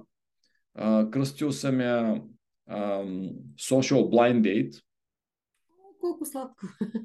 И ще започнем експеримента с алумни групата. Като условието ето е да се съгласиш да участваш и някой, който познава много добре теб и някой друг познава много добре, да ви каже, що не са срещнати да си говорите, си без никакви просто си поговорете. Пак може да се харесате.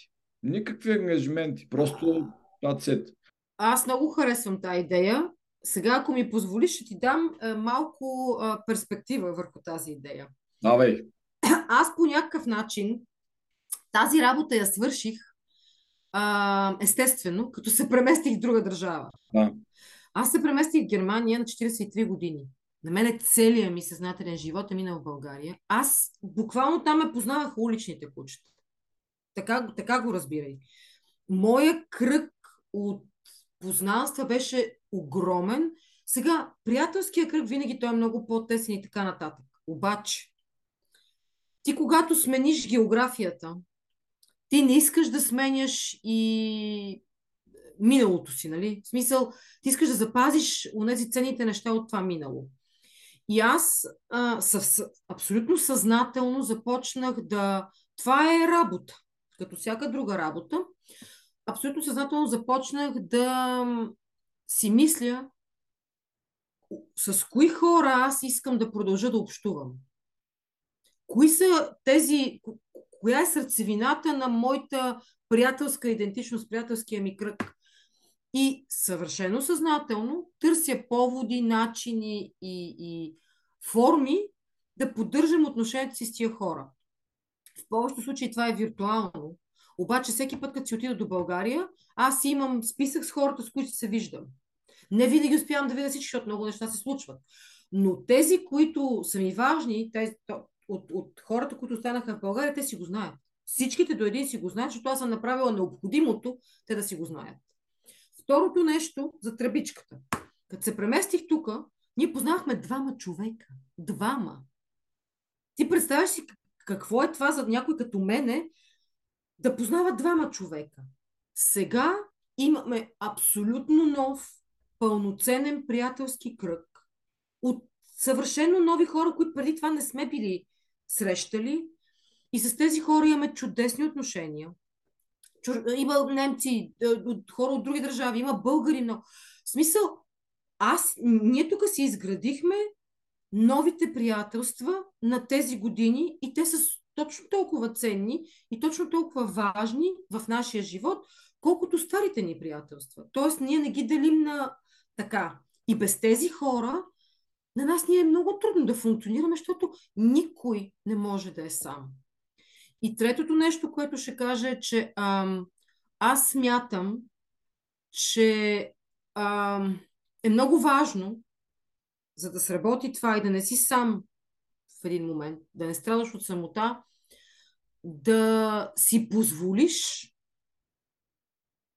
нови хора и нови неща да влизат в живота ти, независимо колко случая на разочарование може да имаш. Защото разочарованията са уроци. Обаче, ако ти се затвориш заради тях и кажеш, аз не мога, не искам нищо повече такова да ми се случва в живота, ти се самоизолираш вече автоматично от, от всичко. И последното нещо, което ще кажа е, че една известна част от хората, а, аз създадох приятелства и в България, между другото, и по света. И една известна част от хората, с които създадох тези приятелства, всъщност са виртуални приятели били първо и се превърнаха в реални, защото когато аз отидох в държавата Хикс, дето този човек си е говорил с мене, аз дигам телефона или го пиша и му казвам, ще бъда, ще бъда в твоя град, еди кога си, искаш ли да се видим? Тоест ти трябва малко да дадеш, да инвестираш нещо, трябва да рискуваш, ако щеш, нали, с това, че се срещаш с непознат човек и че може да се превърне това в пълна трагедия, за да можеш, като се обърнеш или се огледаш, да не видиш, че си сам. Защото с годините става все по-трудно да инвестираш време и усилия и дори енергия в това да създаваш нови приятелства и хората почват да се пестят. Обаче аз мисля, че пестенето е грешна, грешна стратегия. Това е което исках да кажа. Малко дълго стана, ама извинявам се. Не, много добре. Значи аз веднага исках да вметна, аз имам конкретен план за хората, които са ми важни като тебе. Аз съм ги скеджувал. Няма тънман. Те са ми в календара че аз всеки там на колко дена или седмици или месеци различните хора различно, аз се обаждам за нещо. Просто да ги чуя. Сега може да не е точно този час. Не може, но аз, аз правя така. Нали, драген дроп са в календара. Нали, щом се в тази седмица, то трябва да се случи в тази седмица. Нали, ще се обадя. И, и тогава нали, имам много добри приятели, с които просто престанахме да се чуваме. Аз нямам обяснение защо. Е така. То трябва и двете страни да искат също така. Това е другото. Нали, някой път съм се обаждал, аз съм забравял, съм сигурен, че те имат проблеми, те забравят. Нали, и, ти... и като погледна да му ми пиша честит рожден ден, гледам, че последния път съм описал на честит рожден ден, което е много нали, тъжно, защото нали, аз ценя този човек и искам да сме заедно, ама не съм намерил една година време да му напиша нищо и така казах и аз като тебе. Я да видим сега кои са нали, хората за мене, я направя списък, я да ги скеджулвам, Остави го в Фейсбук. Те може да не публикуват снимка, да не се сетят. Ма няма значение. Да. И, и по този начин аз наистина съм ги програмирал. Това нещо няма откъсване от мен. Аз ви държа тук на къса каишка, защото искам да сте в живота ми. Аз точно така правя и аз, да. И другото е, всяка възможност за нова нали, контакт тук, особено като тебе. И аз съм дошъл, никой не познавахме, езика не говорехме много, много. И, и е, сега имаме много повече приятели американци, сигурно, отколкото българи. А, и, и от много други страни. Но иска инвестиция на време. И това е, ако това нещо е важно за тебе, първото нещо е да го осъзнаеш. Ето, аз го е, осъзнах, като гледам майка ми. И, и може би тук има коучинг елемент. Трябва да ви кажа, е, това нещо чака на всички нас това нещо. Това е лично, ти трябва да поемеш инициатива. Това не става от да, себе си. Естествен да. процес е. Ние ще загубваме хора. Искаш или не искаш, ти ако си жив и здрав, много хора, които цениш, нали, ще изчезнат от живота ти. Да, по един или друг начин вече се случва. За съжаление е така. И виртуално, Ама това е... Това... Което е нали, не е същото като личен, но ето аз се давам сметка, ни с тебе не сме срещали лично. И, имаш и няколко е. възможности, но дай Боже, нали... Чакай сега, аз, да. виж какво, тогава не се състоя тази а, служебна, това служебно пътуване не се състоя, обаче ти беше готов, ти беше готов, аз ти казах, ще идвам до Флорида и ти беше готов да пътуваш, за да можеш да се видим. Това значи супер много, разбираш ли? И аз няма вариант, при който като е следващия път да не намеря формат, в който ние да се видим. Защото то всичкото това има някаква реципрочност с него, нали разбираш? То не, че някой те кара. Обаче ти ако си такъв нормален, що годе човек, адекватен, ти знаеш знаеш кога някой ти е дал много ясен знак, че те цени и така нататък, и ти отговаряш по същия начин, съответно, нали? Виртуалните контакти са нещо, без което не можем вече и ще ги има.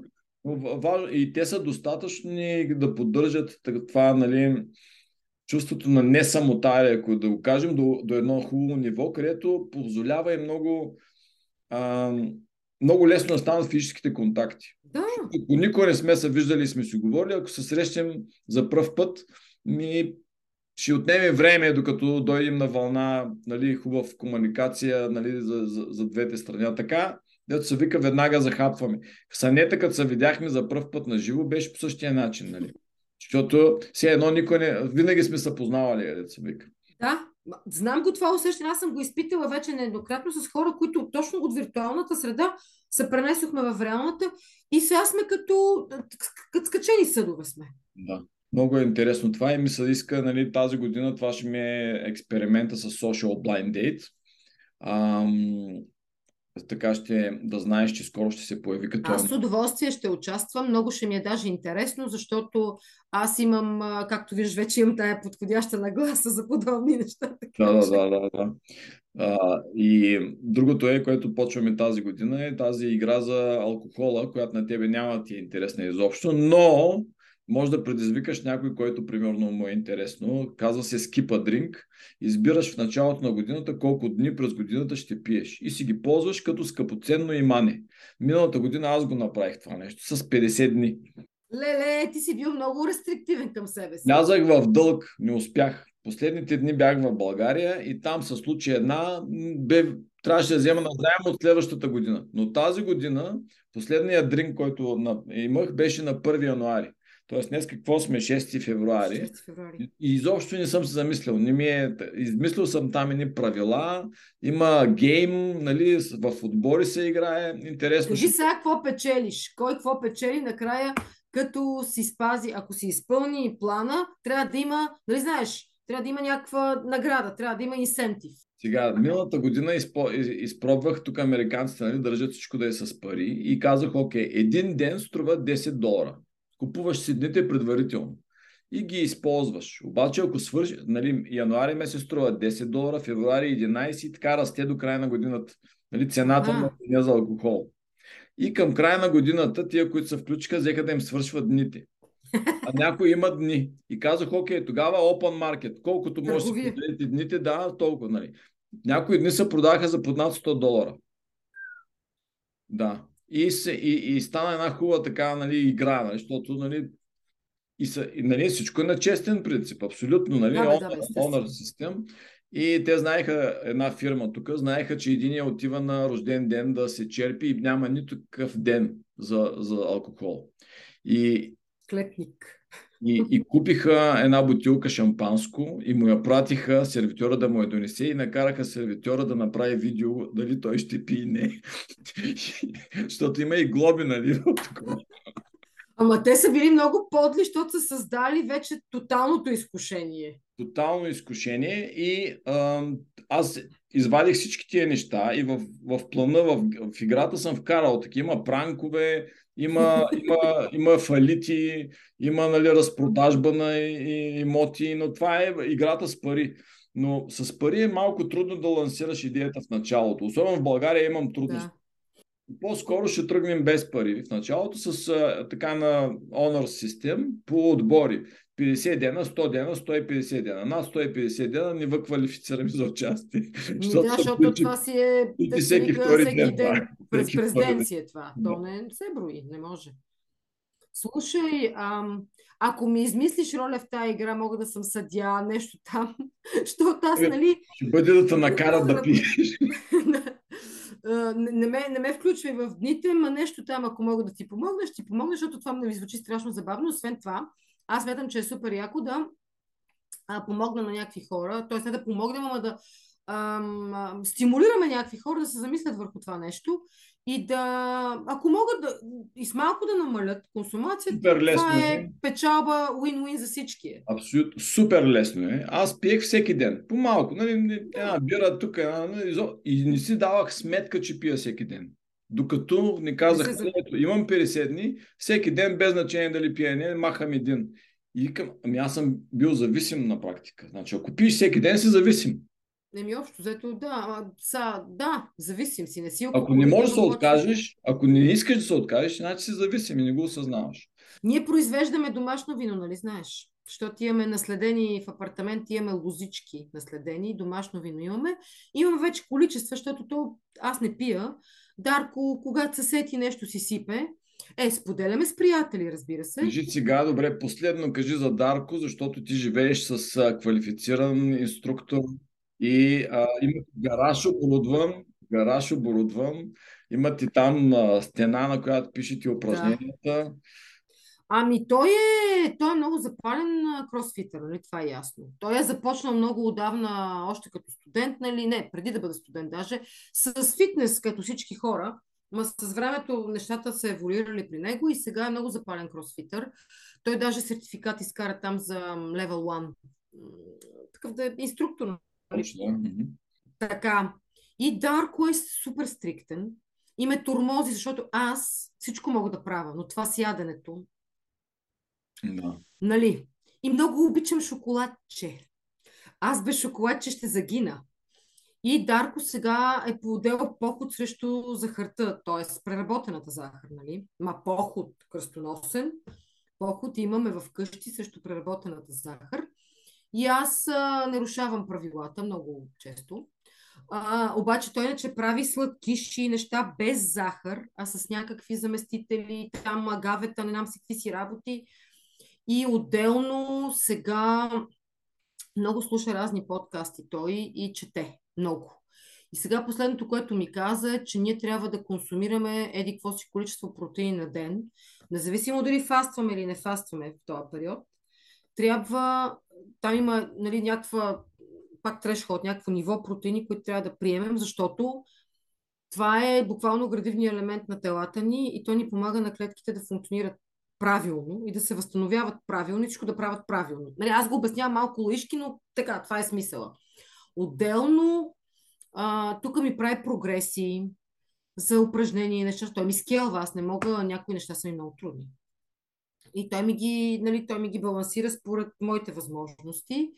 А, и а, трябва да ти кажа, че е изключително казва, митикелъс, много последователен е такъв и не ми дава да дишам.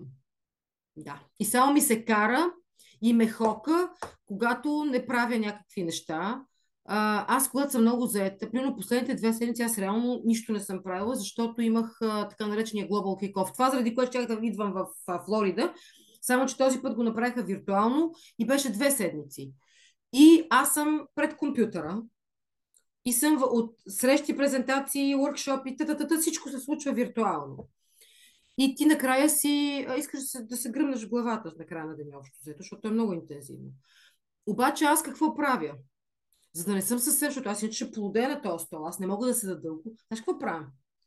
Почвам да, да правя jumping jacks. В смисъл, изключвам си слушалките и почвам да слушаме. И тук си има едно офичи, jumping jacks правя, подскачам, mountain climbs, не знам си какво си. Някакви глупости си измислям, да се движа нали, между сесиите защото иначе полудявам. И Дарко пристига, вика ти днеска нещо спортувала ли си? И аз викам, да, ама не мога да ти кажа сумарно колко ми се е събрало, но съм правила. Но не съм ходила да речеш така, нали, съзнателно, да отделя един час, който да, да ми е спорт. А, обаче е, той е много, много упорит с а, своите изисквания към мен. Сега слушаме на Синклер Lifespan, това за longevity има едно той, той втора излиза сега всеки момент. А, и там нещата са много сериозни. Гледахме съвсем наскоро, излезе един филм с много е хубав. Между другото, ще го препоръчам на всички, защото а, като за две годишни обяснява някакви неща, това, и освен това е приятен за гледане, защото е с Крис Хемсворт. Okay. Господин Тор, за който не знае кой е Крис Хемсворт, съмнявам се, че има такива, но Тор, значи този дет играе Тор, е много красиво австралийско момче. Така. И Тор го хванали и правят с него 6 епизода. Limitless се казват серии. Те са на National Geographic. Дара Нароновски е продуцент. Вътре са вкарани хора, които са експерти в съответните сфери. И там говорят как човек да си подобри качеството на живота и продължителността на живота и техники, неща, които ти си ни казвал, там са. Обаче много приятно е направено, нали, всеки епизод е посветен на някаква тема и мисля, че на всички ще им е много интересно да го гледат, защото ам, нали, общото има оня лав no pain, no gain, еми така е. Няма как нищо да не правиш и накрая да се получат нещата. Нали. А, и е с такива неща се занимаваме, благодарение на Дарко, който ровчи и търси непрестанно. И а, трябва да ти кажа, че нашите тук а, сега ще си купуваме, може би, Ice Bucket, как се казва това, дето се купиш да, да, okay. вода и след и даже мислим сауна да си купуваме. В смисъл, лудостта ни започва да става много прогресивна тук в нашата къща. Аз съм, ти знаеш, аз съм адиктът такъв към сауни. Аз правя към 40 минути всеки път, като отида. Свалих на 60, защото толкова много ми харесва, че стоях там като, нали, но но мога много да ви помогна в сауната, защото аз си стория също долу в бейсмента сауна. Ма ние, ви сега, ти си в къща. Ние сме в апартамент, бе, Дойч. Ние тая сауна трябва да я монтираме некъде в този апартамент. Ти открихме сауна, която се разтяга. В смисъл, а, широчината е за един човек. Обаче тази част, която, нали, за да влезеш в нея да седнеш, тя може да се придвижи напред с някаква разлика от 20 см. Топлината Ще... е само едно от нещата, които ти като сауна експириенс, нали, оп, изживяване имаш. Тези сауни са... Нали, то е цяла друга, друга история. Нямам двор, в който да си направя сауна, разбираш. Ти трябва да се значи, съобразявам с своите значи, дадености. Двор ще ти направим. Слушай, не мога да си купувам повече неща в Берлин. Моля ти се, остави ме на мира. Достатъчно. Добре. Съм се купила вече, не мога. Не мога? Моля те. Но така да е мисълта ми е, че а, нещо сега сериозно ще кажа. Когато а, в едно домакинство хората, които го съжителстват това домакинство, които го обитават, споделят общи интереси, включително тези, това е изключително важно. Защото вие се бутате един друг. Вие буквално си помагате да не се отпускате едно и второ, просто да, да оставате мотивирани. Ние с Дарин редовно се мотивираме, като гледаме, примерно, CrossFit Games, а, нали, Удапалуза, е такива неща. Аз чета някакви книги за някакви хора. Какви постижения направили. Мен неща, на мен такива неща ми действат много стимулиращо. Мисълта ми е, че е много важно да имате човек, който е like-minded, който споделя тази, тази страст, този интерес към, а, нека да го кажем, качествения живот или подобряването на качеството на живота ви. И, и тук говорим и за главата, и за тялото, и за цялостното, а, за цялостния начин, по който се чувствате, че пребивавате в света. Защото те тия неща са много свързани. Тия неща, които ти, ти преподаваш, ти учиш, те като ги свържеш заедно, водят до това човек да се чувства добре в собствената си кожа и да се чувства контент. Нали, такъв, какъвто трябва да бъде. Много хубав завършек на дълъг разговор, който със сигурност Анилина ще ни троши, защото ще, го да раздели на, поне на два епизода с Радина Ралчева, обаче пък много готин, интересен. С тебе имаме да си приказваме много сигурно, но така ще трябва да да те вкарам в този списък на късата каишка, за да се обаждам по-често и въпреки часовата разлика да се чуваме. И много ми беше драго, че прия поканата и че записахме този епизод. Чакам с нетърпение и отзивите. Сигурно много хора ще ми е интересно да видят. Да, но. Ама на мен ми беше много приятно, на мен винаги ми е много приятно да си говоря с тебе. И освен това, аз, когато казах, че страшно много неща съм взела от уния 4 седмици, аз съм съвсем сериозна. Тоест, аз мисля, че хората, които минат през тази школа, взимат много неща, може би дори без да, да си дават сметка за това. В един момент ще, ще разберат, че е имало, имало ефект. Дори да не, да не се замислят някой път много. И а, смятам, че твоя подход е изключително хуманен към тия неща. Ти с много внимание и с много позитивно лично отношение а, се занимаваш с това. И това създава голяма разлика. Честно ти казвам, че това създава голяма разлика. И смятам, че това е голям, много привлекателен елемент от начина по който ти обучаваш и някак си трябва да го да го комуникираме, този елемент. The human coach. Ами не знам, обаче... А... Ти кажа нещо, да преведах сега книгата 401 фитнес, която преди 5 години написах. И я, и я нали, преводача преведи. Много хубаво. Обаче, като седнах да я чета и викам, леле, какъв съм бил джърк преди 5 години. Аз сега същото нещо ще го кажа, но по-хуманно, както казваш ти. И се наложи цялата книга да я пренапишеш. Ама виж, е, това, самия факт, че ти самия се учиш непрестанно и си признаваш, че се учиш непрестанно, за мен това примерно също е много ценно. Защото никой не е завършен сам по себе си. Нали? Uh, long life learning. Ми давайте да го правим заедно. Много интересен процес е лърнинга и надолу никой да не спира. Нали? Няма и шансове да спре с всичката тази информация, която нас залива. И много въпроси останаха, които нали, имам да ги дискутирам и с теб, обаче просто няма този формат, че си приказвам. Значи, дай да сме малко дисциплинирани, защото ти каза, че ще ни бият през ръцете. А, може би много дълго стана. Вие, ако прецените пък някакви неща, ще ги, просто ще ги изключите и ще направите епизода, който на вас ще ви, така, ще ви се стори най-удачен. А, за мен винаги е удоволствие. Когато решите, решите, решиш, ще си говорим. И от нови и, срещи физически вече. Нали? Да, да, да. Трябва... Дойдеш или знам, аз, аз до... Берлин? Ти до Берлин едва ли ще дойдеш, по-вероятно аз да дойда сигурно до щатите. Знам ли всъщност? Но ако идваш в Берлин, ето тук има стая за гости, нали? Аз в гаража най-не ще ми А ти в гаража с Дарко ще си бълбукате там, двамата ще бъдете безкрайно щастливи, според мен. Значи имаме 500 кила пясък в най-различни формати за вдигане, мъкнене и нали, само това ти казвам. Много е, положението е много страшно. Разбираш ли? Много е страшно. Добре. А, но а, за хората, които искат да правят такива неща, винаги е много полезно да имат а, средствата, инструментариума да ги правят, нали? И така. И, а, и се надявам скоро пак да си говорим. И съм сигурна, че новите идеи, които сега ми сподели, и които смяташ да въведеш тази година. Ще пиар с тебе, сега когато сме готови, пак ще ми пратиш така фидбак и ще стане супер. Давай, давай, включи ме, ще ти дам фидбак, знаеш, че винаги честно казвам каквото мисля. И се надявам, ти казваш, че ти е полезно, надявам се и следващия ми фидбак да ти е полезен и така. Полезно, разбира се, веднага вкарвам в практика. Много се радвам, че си поговорихме. Да, много целувки на Дани и на тебе. Много да ти е хубав деня и цялата седмица. Ние започваме все пак месец понеделник и до нови срещи. Нови срещи. Благодаря ви, че бяхме заедно в още един епизод от Темели подкаст. Надявам се да ви е харесал.